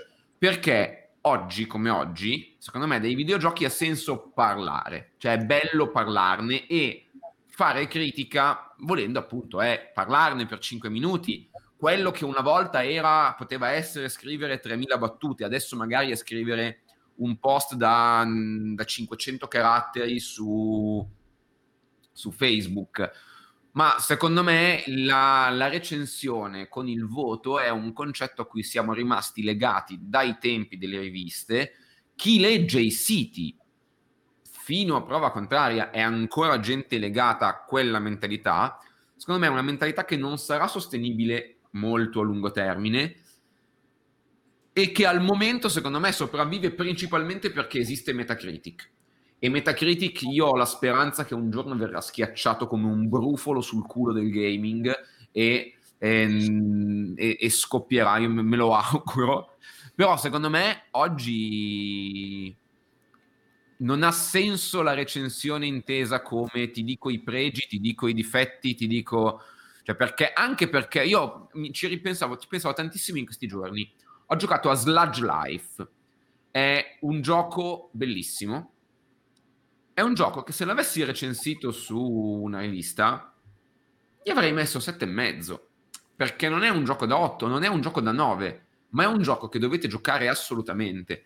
E nelle, nelle, nel, nel, nell'era della mega disponibilità dei giochi, nell'era in cui ci sono sì giochi da 69 euro, ma ci sono giochi da 9, 19, 29 euro, 5 euro, 0 euro, il, eh, la forma di critica più bella che può esistere è ti parlo di questo gioco, non te lo recensisco perché per, cioè, se vuoi vedere com'è ci sono un milione di canali Twitch, un milione di trailer, un milione di gameplay. Ti dico, io come Fabio Bortolotti, che ho le mie opinioni, ti racconto perché secondo me Sludge Life con i suoi difetti, è un gioco che se ti è piaciuto questo devi giocare assolutamente. Secondo me la critica deve andare verso quella direzione e non mi stupisce che si stia spostando su Twitch e sempre più sarà così perché non, non tieni in piedi un sito dicendo, vabbè, io secondo me Sludge Life alla fine te lo consiglio, è bello per questo e per quest'altro, perché i, i siti comunque funzionano tanto sul numerino, sull'occhiello che viene condiviso, eccetera. Io non ho problemi neanche col numerino, in verità. Dipende sempre da chi lo mette. Cioè, anche se pure questo è molto arcaico, però come concetto, però non mi ha mai dato fastidio il numero. Lo trovo senza senso magari oggi, però... No, a me non dà fastidio, eh potrei trovare un senso. Lui ha tolto senso... proprio tutto, non solo il voto, lui ha tolto tutto. Vabbè, ma alla fine voglio dire, è, chiama la recensione, chiamalo parere, cioè alla fine la recensione è un parere e torniamo al discorso di partenza, cioè quando leggevo... Ma quando chiamiamolo anche bel pezzo.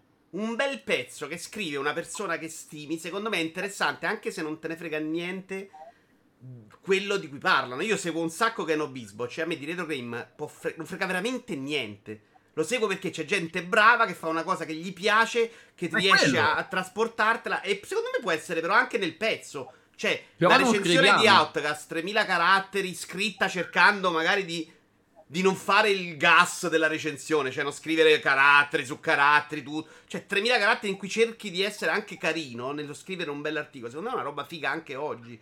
Che è una però roba che si fa magari. Non è una realtà sostenibile economicamente. No, infatti. no, assolutamente no, sono d'accordo. Ma cioè, quello... adesso chiedo anche all'uomo quello per cui secondo me la gente si è spostata. Perché è vero che oggi multiplayer Every Eye sta andando al video, ma è perché il video ha vinto su loro, secondo me, clamorosamente. Sì, perché certo. mentre la stampa prima e i siti eh, istituzionali come multiplayer Every Eye per un sacco di tempo hanno cercato di dare questa idea di opinione che funzionasse per tutti, la persona che andava su YouTube era la persona che andava su YouTube. Ti diceva a volte fa- facendolo meglio, a volte facendolo peggio, perché piaceva a lui un gioco, fottendosi secondo me di dire perché deve piacere a te, a tutti gli amanti di JRPG. Cioè un modo di fare critica, Marco, che è rimasto secondo me anche ora oggi nella recensione di GN che scrivi tu magari, no? Sì. Che è sì, lì sì, molto superato, perché tu non, non, non esce fuori il parere dell'uomo. Esce fuori quello che l'uomo pensa che i giocatori che amano quel genere devono... Uh, capire di quel gioco.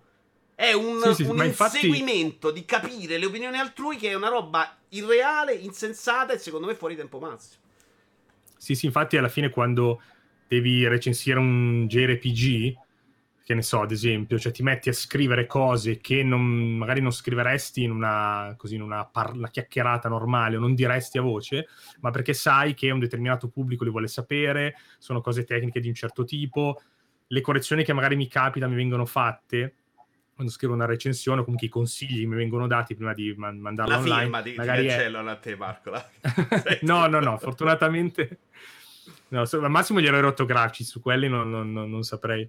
No, però magari ti dicono, eh, guarda, secondo me hai parlato poco della parte tecnica, di un attimo come si comporta, perché poi oggi la recensione deve, deve essere anche, parlami dell'HDR, sì, però non mi hai detto se eh, questa cosa c'è o non c'è, ma non mi hai detto eh, su che schermo la stai giocando. Io una volta recensì eh, Shadow of the Colossus, eh, il remake, insomma, quello di Blue Point, su una TV HD normale che non aveva il 4K ed era splendido. E io ho raccontato tutta la mia avventura nella terra eh, con i colossi, dicendo mamma mia che emozioni, perché era fighissimo, era bellissimo, mi era piaciuto tanto. Ovviamente uno dei commenti fu, eh sì però, giocato su un Philips, bla bla, cosa vuoi aver capito di Shadow of the Colossus? Cos'è successo? Che abbiamo dovuto fare ovviamente la finestrella con altri della redazione che l'hanno provato sullo schermo 4K per dire sì, i riflessi dell'acqua in 4K sono una roba da svenirci e quindi ora il gioco merita il 9,5 che si è preso nella recensione in, in, H- in Full HD e non in 4K. Quindi insomma c'è anche questa cosa che si aggiunge, che secondo me non c'era nemmeno ai tempi delle riviste, eh, in cui hai sicuramente anche po- pochissimo tempo. Io ho rifiutato di fare delle recensioni anche di giochi grossi. Io, un esempio che porto sempre è Final Fantasy VII Remake, che io aspettavo come la manna, e l'ho rifiutato perché mi è stato dato un tempo che io ho detto no, questo gioco l'hanno annunciato che non lo so, ero in fasce praticamente questo remake, la gente lo chiedeva dall'alba dei tempi, è arrivato dopo 100 milioni di anni e io adesso devo bruciarmelo per scrivere la recensione. Ho detto no, non c'era necessità, quindi l'ha fatto qualcun altro. Altre volte invece quando c'è il tempo necessario, penso ad esempio a Resident Evil 8, allora accetto, quindi almeno posso pormi anche almeno questa roba di accettare o non accettare, che è un'altra cosa secondo me che influisce parecchio poi su, sulle recensioni perché ti trovi strozzato nel doverle scrivere. Però secondo me questo poteva succedere con andare molto... molto... con le riviste cartacee in base al periodo d'uscita delle riviste. Sì, sì, sicuramente sì. Cioè, io non, non, ci sono passato, però Fabio me lo dirà. C'era il mese in cui si era appunto con l'acqua alla gola, arrivava il gioco all'ultimo, si doveva correre. Però sicuramente c'erano altri tempi insomma, per realizzare tutto. Oh, tu dici adesso nella recensione devi dire questo, quell'altro, quell'altro, una serie di dettagli io mi rendo conto che sono l'omino con la campana che, che grida l'apocalisse. No, no, ma, ma, per quel tipo di contenuti, presto non serviranno scrittori umani. Nel senso, già adesso alcuni siti, no, cioè alcune. Vabbè, eh, già l'uomo, articoli, sinceramente, umano. Alcuni articoli umano, sui una telefonini. uomo, umano. Su, ah, gli articoli sui telefonini, gli articoli su eh, su, su, quei grossi portali internazionali, quelli che c- com'è come non è, stai cercando quel telefonino su Google e trovi una pagina generata giusta che ti fa la, la recensione. Molti di quelli sono già contenuti scritti da delle macchine neurali perché hanno, non hanno bisogno realmente, cioè per dire che Sea of Thieves eh, supporta l'HDR non, ci, non serve la tua professionalità di, di giornalista. E mm, quindi secondo sì, sì, me... C'è, c'è, c'è, una roba automatica che ti dice guarda, ti, ti sparo tutte le... ma è un po' che le robe alla Digital Foundry, però proprio cioè, automatizzata, no? quindi la roba è guarda, ecco tutte le versioni, te le metto contemporaneamente, te lo attivo, ti faccio vedere, funziona, ma anche la televisione, io quando accendo la mia TV, ora non ho più una TV solo 1080p, quindi posso fare recensioni complete, eh, lei mi, in automatico mi dice tutto, è attivo l'HDR, attenz- attenzione questo non lo supporta, eh, attenzione c'è stato un calo di frame, quindi cioè, non serve neanche l'occhio del recensore, eh, a volte per dirti ha dei cali di frame perché la TV ti dice eh, rilevati i cali di frame cioè comunque stiamo no, arrivando... ma infatti dico cioè, secondo me se la critica vuole sopravvivere dovrà fare sempre più la critica e sempre meno la cioè sempre più la critica sempre più da un lato il parlare di videogiochi perché mentre i siti se li caga sempre meno gente le chiacchiere su Twitch di videogiochi vedi anche questa sera se le caga sempre più gente e quindi secondo me cioè un po' come non ci sono quasi le recensioni dei libri secondo me andiamo verso un futuro in cui si parlerà dei videogiochi e eh, sarà sempre più difficile quantificarli anche perché un videogioco per me lo quanti- io te lo quantifico con o oh, giocalo assolutamente oppure ehm, boh provalo, magari ti piace. Il mio metro è bello brutto, sono d'accordo con te. Cioè, ma, poi, ma poi, stanno diventando mio personale. Sotto... Secondo me, più sono diventati complessi i videogiochi, più quell'idea di dire io ti do una spiegazione che vale per tutti è, è, è completamente irreale, utopica. Secondo me, Fabio Bortolotti, che ha giocato dagli anni 70 sugli arcade, si è fatto una vita, vabbè, anni 80. 80.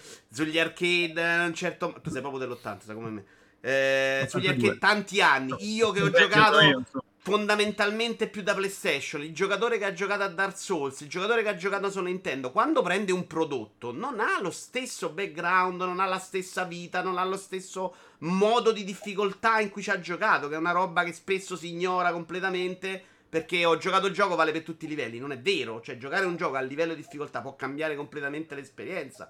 Quindi secondo me, per come sono diventati i giochi oggi, dire io ti do l'opinione giusta o sbagliata, che è una cosa che ci portiamo dietro, secondo me, dalla nascita dei videogiochi, in cui forse si poteva schematizzare di più, va superata. Il problema che è che IGN non lo potrà mai fare, cioè IGN si salva se passa al video.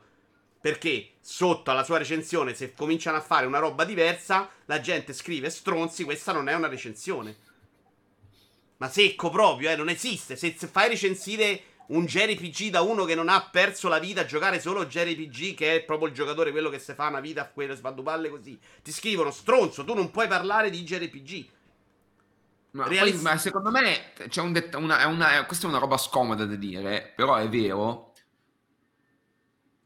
Il pubblico che commenta sotto i siti io lo vedo che si riduce un, per certi versi perché la discussione si sta spostando altrove e chi è sui siti è un pubblico sempre meno costruttivo e sempre più che vuole un contenuto fatto esattamente, vuole il contenuto che si aspetta. E secondo me i, i siti cioè, saranno delle realtà che andranno a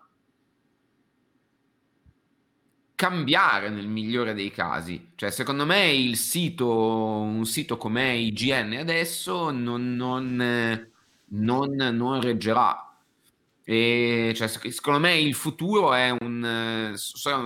più dei... Come, ma un po' come c'è la BBC, eh, che è live tutto il giorno e poi ha un sito su cui ci sono un tot di articoli, secondo me ehm, i siti investiranno, se, saranno, se si sapranno evolvere, investiranno sempre più contenuti, sempre più risorse sul produciamo contenuti live con chiacchiera, con salotti, con analisi, seghe, tutto quello che vogliamo e avranno un, una parte sul sito o proprio di servizio, tipo que- questo è il gioco, queste sono le dirette che abbiamo fatto, costa questo, questo è il referral, eh, oppure con appunto degli mm, quasi un ritorno ai blog, ecco.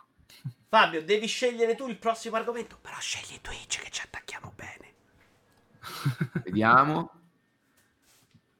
Twitch ci sta proprio con... Dove lo vedo? Ah, sulla live, sulla live, ok. Sulla live, sì, un, po', ehm... un, po', in ritardo arriva, arriva. Va bene Twitch, va bene Twitch, va bene Twitch. Twitch, come... grazie per aver scelto questo argomento, ti ringrazio proprio. perché, sai perché è molto bello? Perché io me ne sono, l'ho scoperto tardi, me ne sono proprio innamorato, ma non solo a farlo, anche proprio da spettatore. Ci sono delle sere in cui metto tre monitor contemporaneamente perché mi dispiace perdermi la diretta di tre cose, mentre sulla televisione faccio proprio fatica ormai a trovare una roba in un anno che mi piace. Però mi chiedo... Uno sono io di solito. Sì, sempre, che giochi a Bugs Bunny, Mario Kart, cioè Bugs Bunny Kart di solito. Eh, ci sono secondo me delle possibilità clamorose di Twitch nel futuro, perché sono convinto che all'aumentare... Faccio una domanda al volo, Fabio. All'aumentare delle possibilità, secondo te questo sistema è ancora sostenibile? Premesso che oggi è una roba che funziona molto bene perché c'è Amazon che ci sta mettendo i soldi suoi. Quali possibilità? Economiche in questo momento ti sto chiedendo. All'aumentare delle possibilità economiche di chi? No, all'aumentare delle persone che fanno roba di qualità. Quindi delle tue possibilità di guardare roba che ti piace. Quindi ci saranno. I, i soldi sono quelli di Amazon con quegli abbonamenti. Ci saranno più trasmissioni.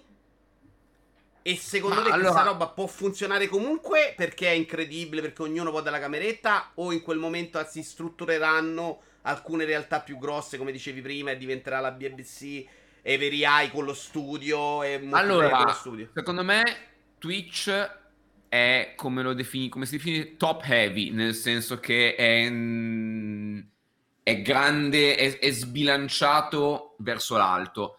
E secondo me su Twitch succederà esattamente quello che è successo su YouTube, che prima era un pochettino più di nicchia e alcune realtà si sono affermate quando era un pochettino più di nicchia e quindi hanno già una massa critica di un certo tipo che quando la piattaforma inizia a crescere, quelle realtà crescono anche loro con la piattaforma. Ma se tu oggi, che ovvio su YouTube c'è spazio per tutti, ma prova a fare crescere un canale su YouTube oggi, è molto difficile. Secondo Devi me fare un contenuto incredibilmente clamoroso. Eh, Secondo me, a prescindere dalla qualità dei contenuti, Twitch avrà lo stesso problema di YouTube, ossia che non è facile emergere e diventerà sempre più difficile e questo sarà mh, parte del gioco, parte del gioco in realtà. Detto questo, secondo me c'è ha un potenziale di crescita enorme e c'è spazio veramente per fare delle cose fighissime. E mm, vabbè, io al momento sto facendo con, cioè, con il nostro canale, noi stiamo facendo la nostra scommessa di remare nella nostra direzione e di forti del fatto che possiamo, abbiamo altri lavori e possiamo non guadagnarci, stiamo respingendo tutta una serie di meccanismi e di logiche perché la nostra tesi è che tra qualche tempo, un domani, Twitch si sarà evoluto ancora un po' di più e avere tenuto una linea editoriale come la nostra avrà avuto un senso a livello proprio di porte che ci aprirà. Però è la nostra scommessa. Io detto questo, penso che sarà sostenibile, sarà sempre più figo perché si allargherà tantissimo come si è allargato YouTube all'inizio era l'Angry Video Game Nerd e poca altra gente adesso io sto guardando una serie che mi spiega la meccanica quantistica in maniera abbordabile con dei disegni fighissimi. Cioè c'è di tutto su, su YouTube ci sarà sempre di più di tutto anche su Twitch con il bonus enorme che Twitch invece è in tempo reale. Quindi secondo me eh, ci, saranno, ci saranno sempre più artigiani, ci saranno, inizieranno a spuntare i vecchietti che intagliano il legno, eh, ci saranno un sacco di cose, ci sarà un sacco di gente che lo farà senza eh, velleità di fare grandi numeri, ci sarà gente che farà grandi numeri, ci sarà gente che si lamenterà giustamente perché puoi fare delle, potrai fare magari delle robe fighissime, ma per come girano i numeri, eh, nessuno ti noterà. Allora, una domanda a Marco e poi faccio quello scomodo ad Alberto. Qualcuno lo chiedeva anche in chat, lo stavo dicendo prima io. Perché? Perché, Sì. perché, perché devo punirti. Ci sta, ci sta. No, eh, Marco, ehm, secondo te però questo sistema Twitch oggi funziona bene perché c'è Amazon che finanzia in qualche modo il tutto con i suoi abbonamenti Prime. Che, Sì. è, che è una roba che l'ha assolutamente... È caduto Fabio? Sì, Che è una roba che caduto l'ha fa- messa assolutamente in vantaggio su tutti gli altri Su e ha ucciso Mixer, assolutamente. Ma è una roba pure che secondo me è un po' a rischio perché se non, ha- non c'è un bel impatto con la pubblicità, che in questo momento probabilmente anche a livello di contenuto non controllabile è una roba che eh, chi fa pubblicità ha paura a spingere su Twitch. Eh, ma se non migliora quello eh, e Amazon domani decide guardate l'abbonamento Prime non regala più niente a nessuno, sta roba muore per il 90% dei canali. Sì, sì.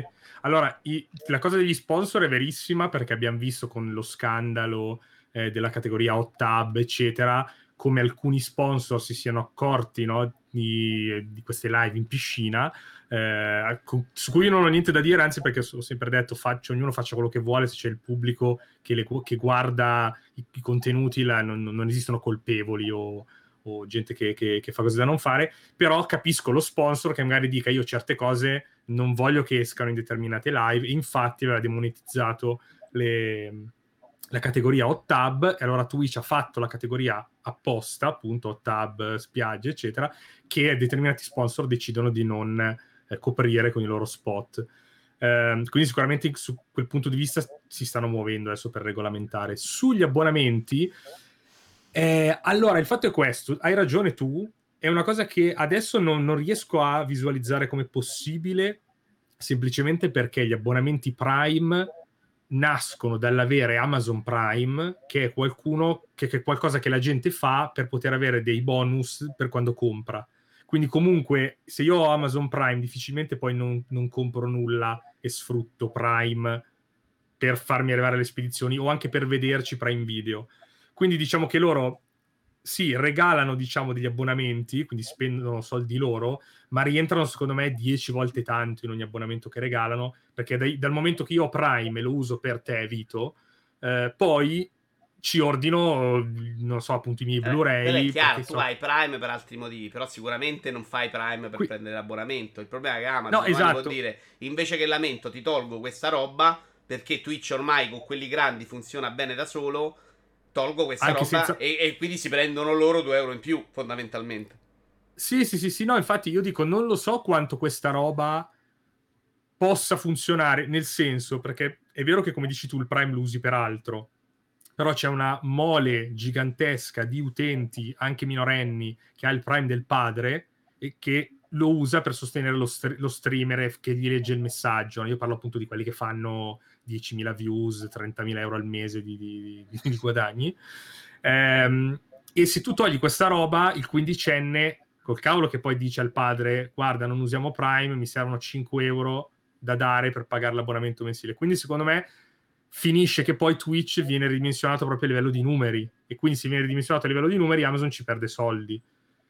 Cioè non lo so, secondo me hanno trovato un meccanismo talmente ben oliato che deve succedere qualcosa di grosso perché si rompa. Certo.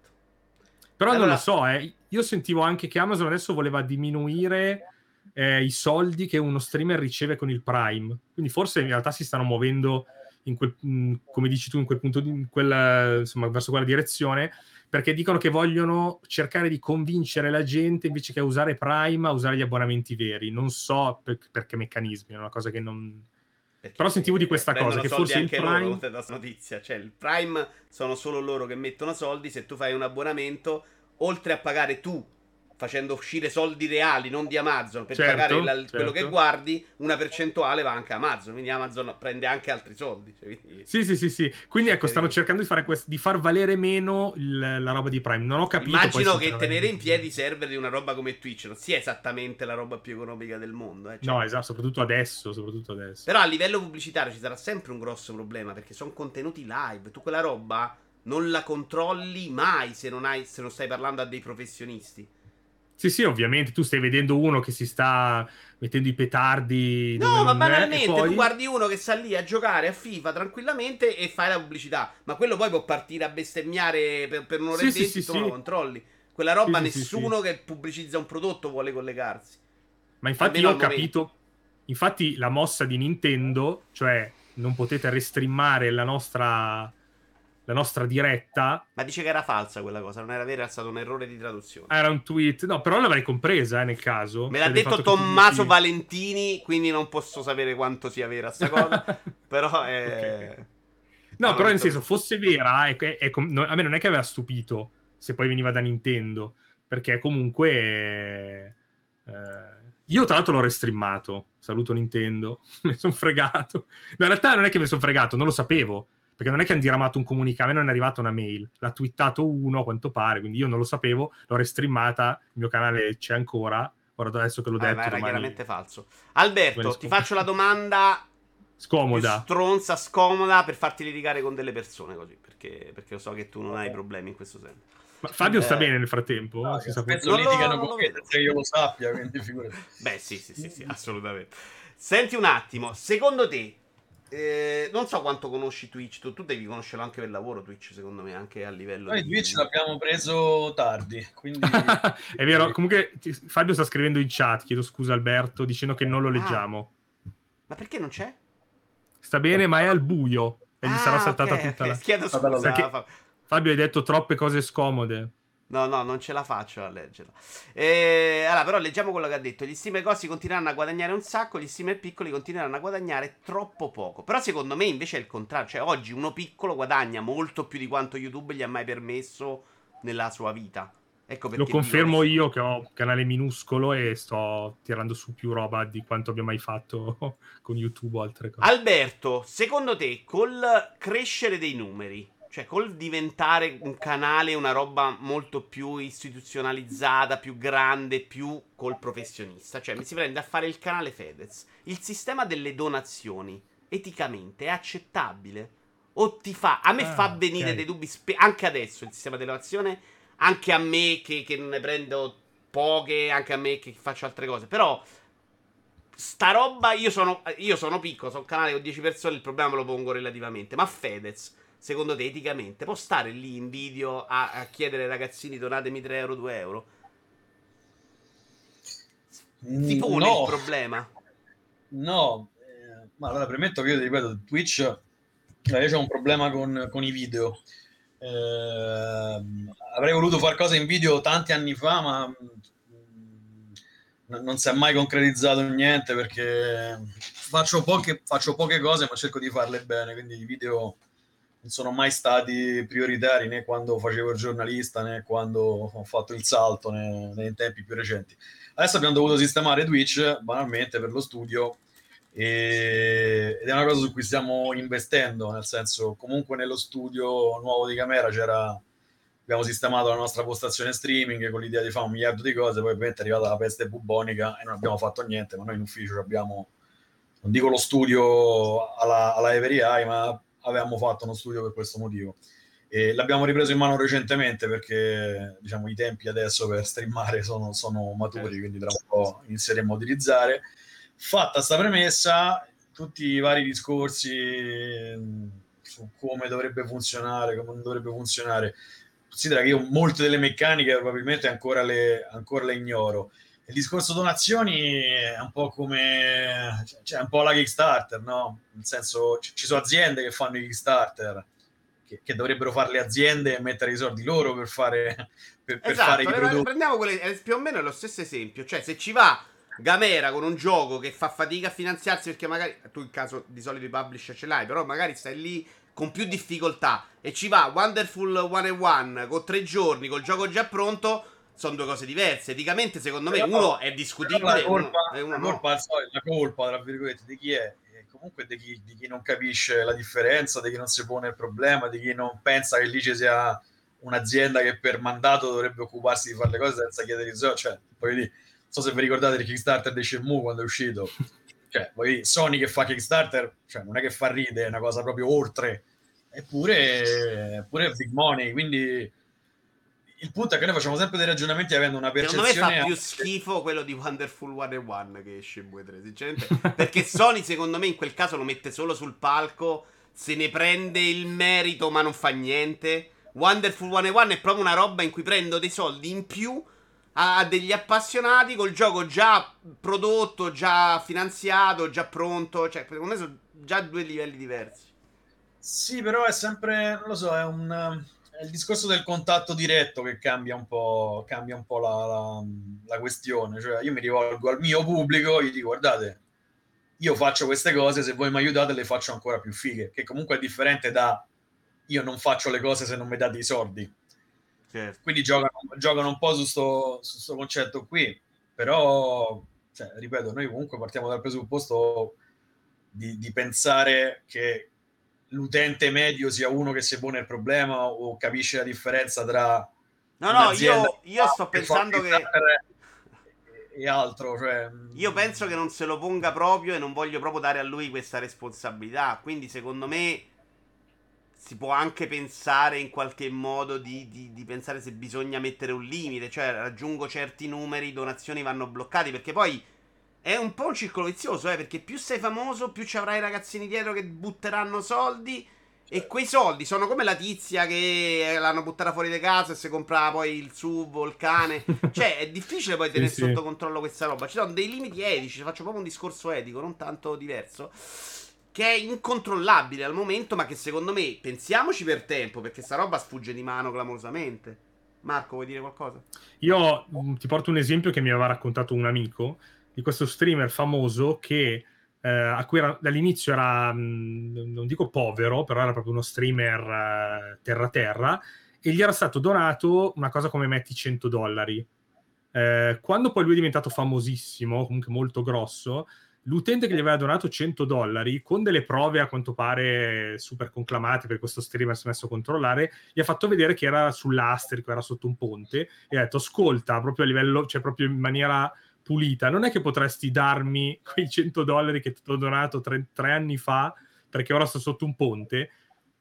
Ora, togliendo questa cosa del fatto che lo streamer poi gliel'abbia dati, non dati, adesso non so com'è finita, però questo ha fatto pensare allo streamer che adesso che faceva senza le donazioni, senza niente, già un discreto numero di soldi al mese, eh, di toglierle. Cioè, ho detto, ho smesso di toglierle perché ho capito che comunque c'è gente che magari, non so, a livello etico anche, magari mi richiede indietro una donazione perché, che mi aveva fatto col cuore perché ci teneva che io facessi quello che facevo, ora ha bisogno e io magari non, non, non posso, anche se è vero, se io scopro che non è una truffa, che questo è vero che ha bisogno, non, mi, non ho l'istinto di dire vabbè sì te li do perché mi hai aiutato, insomma c'è sempre un po' questa, questa cosa qua etica diciamo. E quindi lui si è fermato, certo c'è chi non lo fa, c'è chi semplicemente ti dice no io 100 dollari non te li do, ti bano dal canale, ciao eh, e quindi lì, come dici tu, servirebbe qualcuno dall'alto che magari dice, un signor Twitch, se, fa, se avete, mh, non lo so, 5.000 abbonamenti al mese, basta, non potete uh, farvi donare. Gli abbonamenti possono sì, aumentare, ma le donazioni non la risolvi perché no? la togli da Twitch e la fai da un'altra parte. Certo, certo, non è certo. risolvibile. Secondo me, no, domandiamoci no, infatti, infatti. però se sta roba è accettabile. Ma perché Rai 1 banalmente, se si fosse messa ai suoi tempi a chiedere i 3 euro, i 2 euro, avrebbe fatto i soldi veri. Rai 1 però era Sì, sì, sì, altro che Teleton. Canale 5 era l'istituzione, mi gua- guadagno da vivere con la pubblicità, non con la donazione. Che Certo. se avessero detto datemi 3 euro per Pippo Bado o per Raffaella Carrà, sarebbero impazziti dicendo ma che cazzo state a dire, morti di fame. Sì, sì, sì, sì, sì. Ma come molte Qual è la differenza producono... con Twitch nel momento che Twitch diventa grande? Perché oggi secondo me nessuno fa i numeri per dire questa cosa. Ma quando Certo. ci sarà l'alternativa del Rai 1 di Mediaset, quando sarà il momento di dire questi non possono prendere donazioni? Eh, sì, Gli dovrebbe... SMS, aspetta, cioè- Fabio dice gli SMS faceva esattamente quello che stai descrivendo. SMS come però, che fatemi capire? Che tipo di SMS? È tipo televoto del Grande Fratello? Boh. Ah, sì, sì. Che anche vuoi mandare certo. fuori dalla casa? Però lì era una roba un po' tirata per i capelli, però più partecipativa.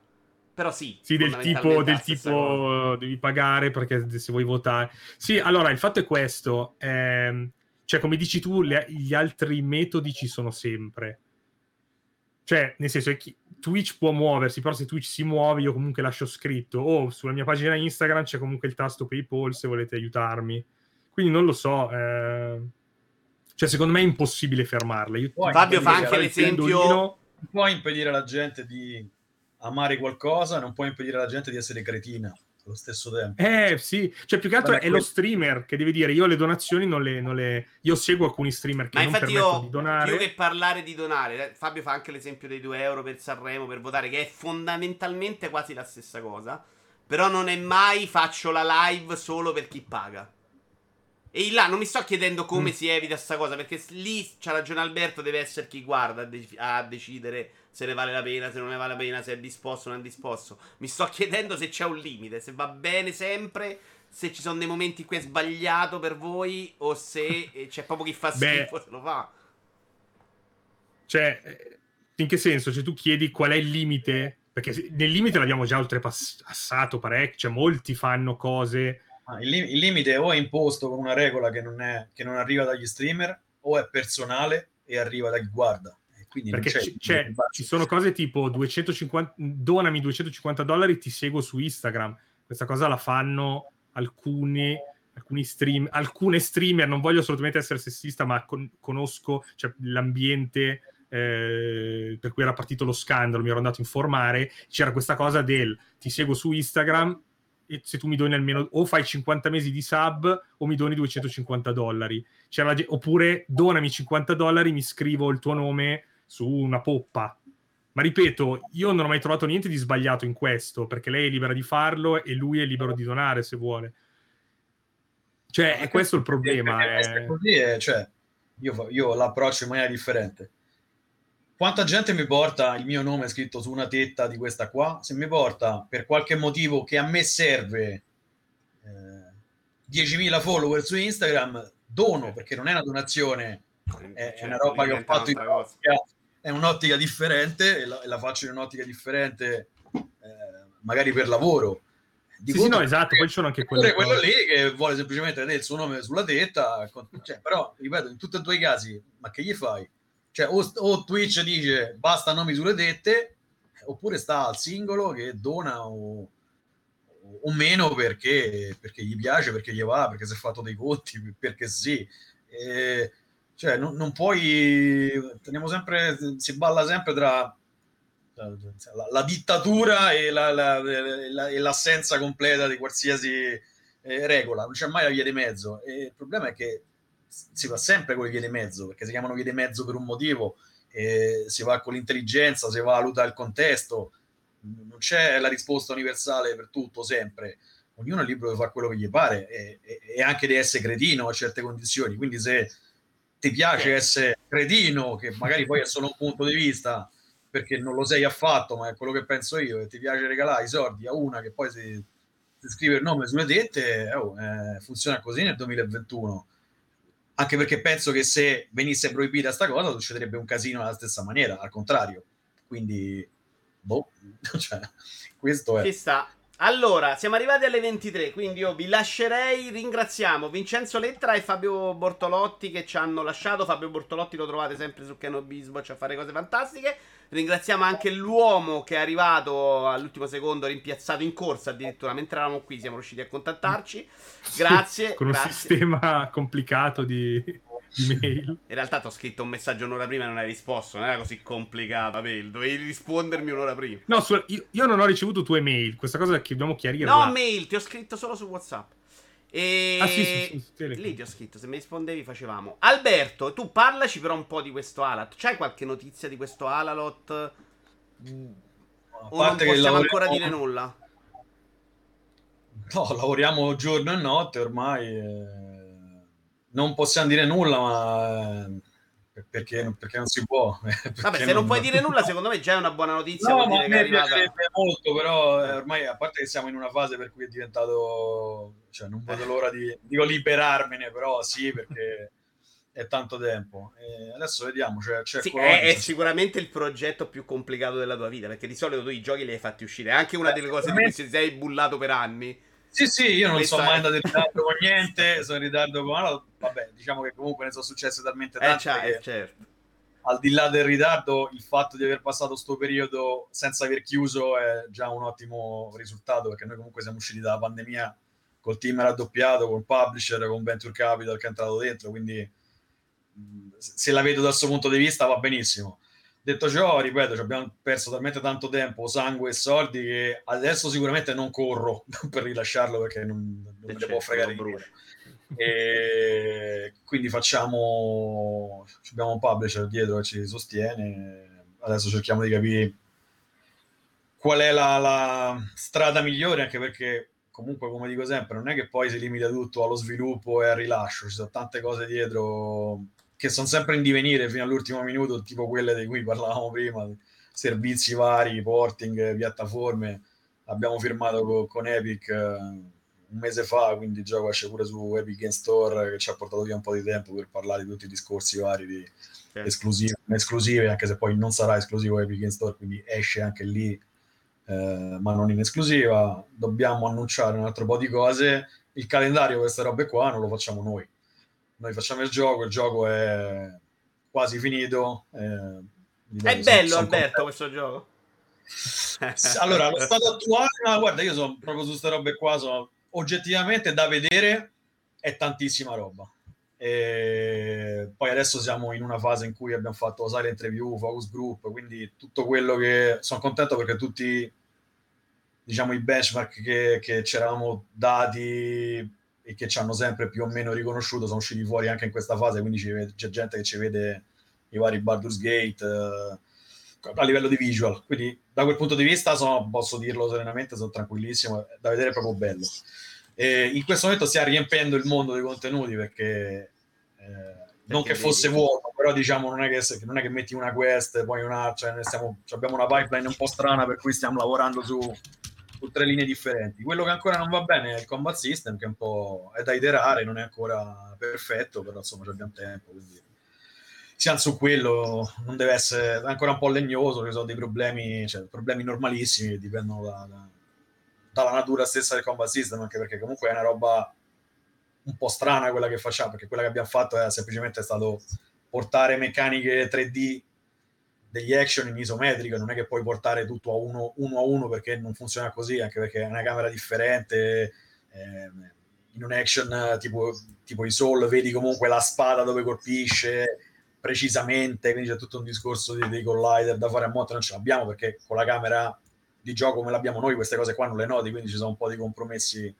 che sono usciti fuori strada facendo, però tutto sommato sono, sono, sono contento. Adesso siamo stati zitti lungamente perché poi insomma dei casini ne sono successi svariati da- dall'estate scorsa perché noi dopo il PC Gaming Show ci abbiamo avuto un po' di problemini ovviamente non dipendenti da noi che sono passati da casini vari di, di nostri collaboratori fino a prendo degli sviluppatori a Minsk in Bielorussia così sto tranquillo cazzo rivolta guerra civile arrestati ci hanno portato via i programmatori veramente ci hanno portato via i programmatori 20 giorni torturati in prigione cioè, delle robe che faremo un post mortem il post mortem va sicuro che spaccherà proprio i culi in maniera perché tra tutte abbiamo superato pandemie, epidemie, allagamenti tipo eh, Hello Games, coder torturati, eh, guarda, ormai ripeto ci rido perché, boh, però insomma ci siamo quasi.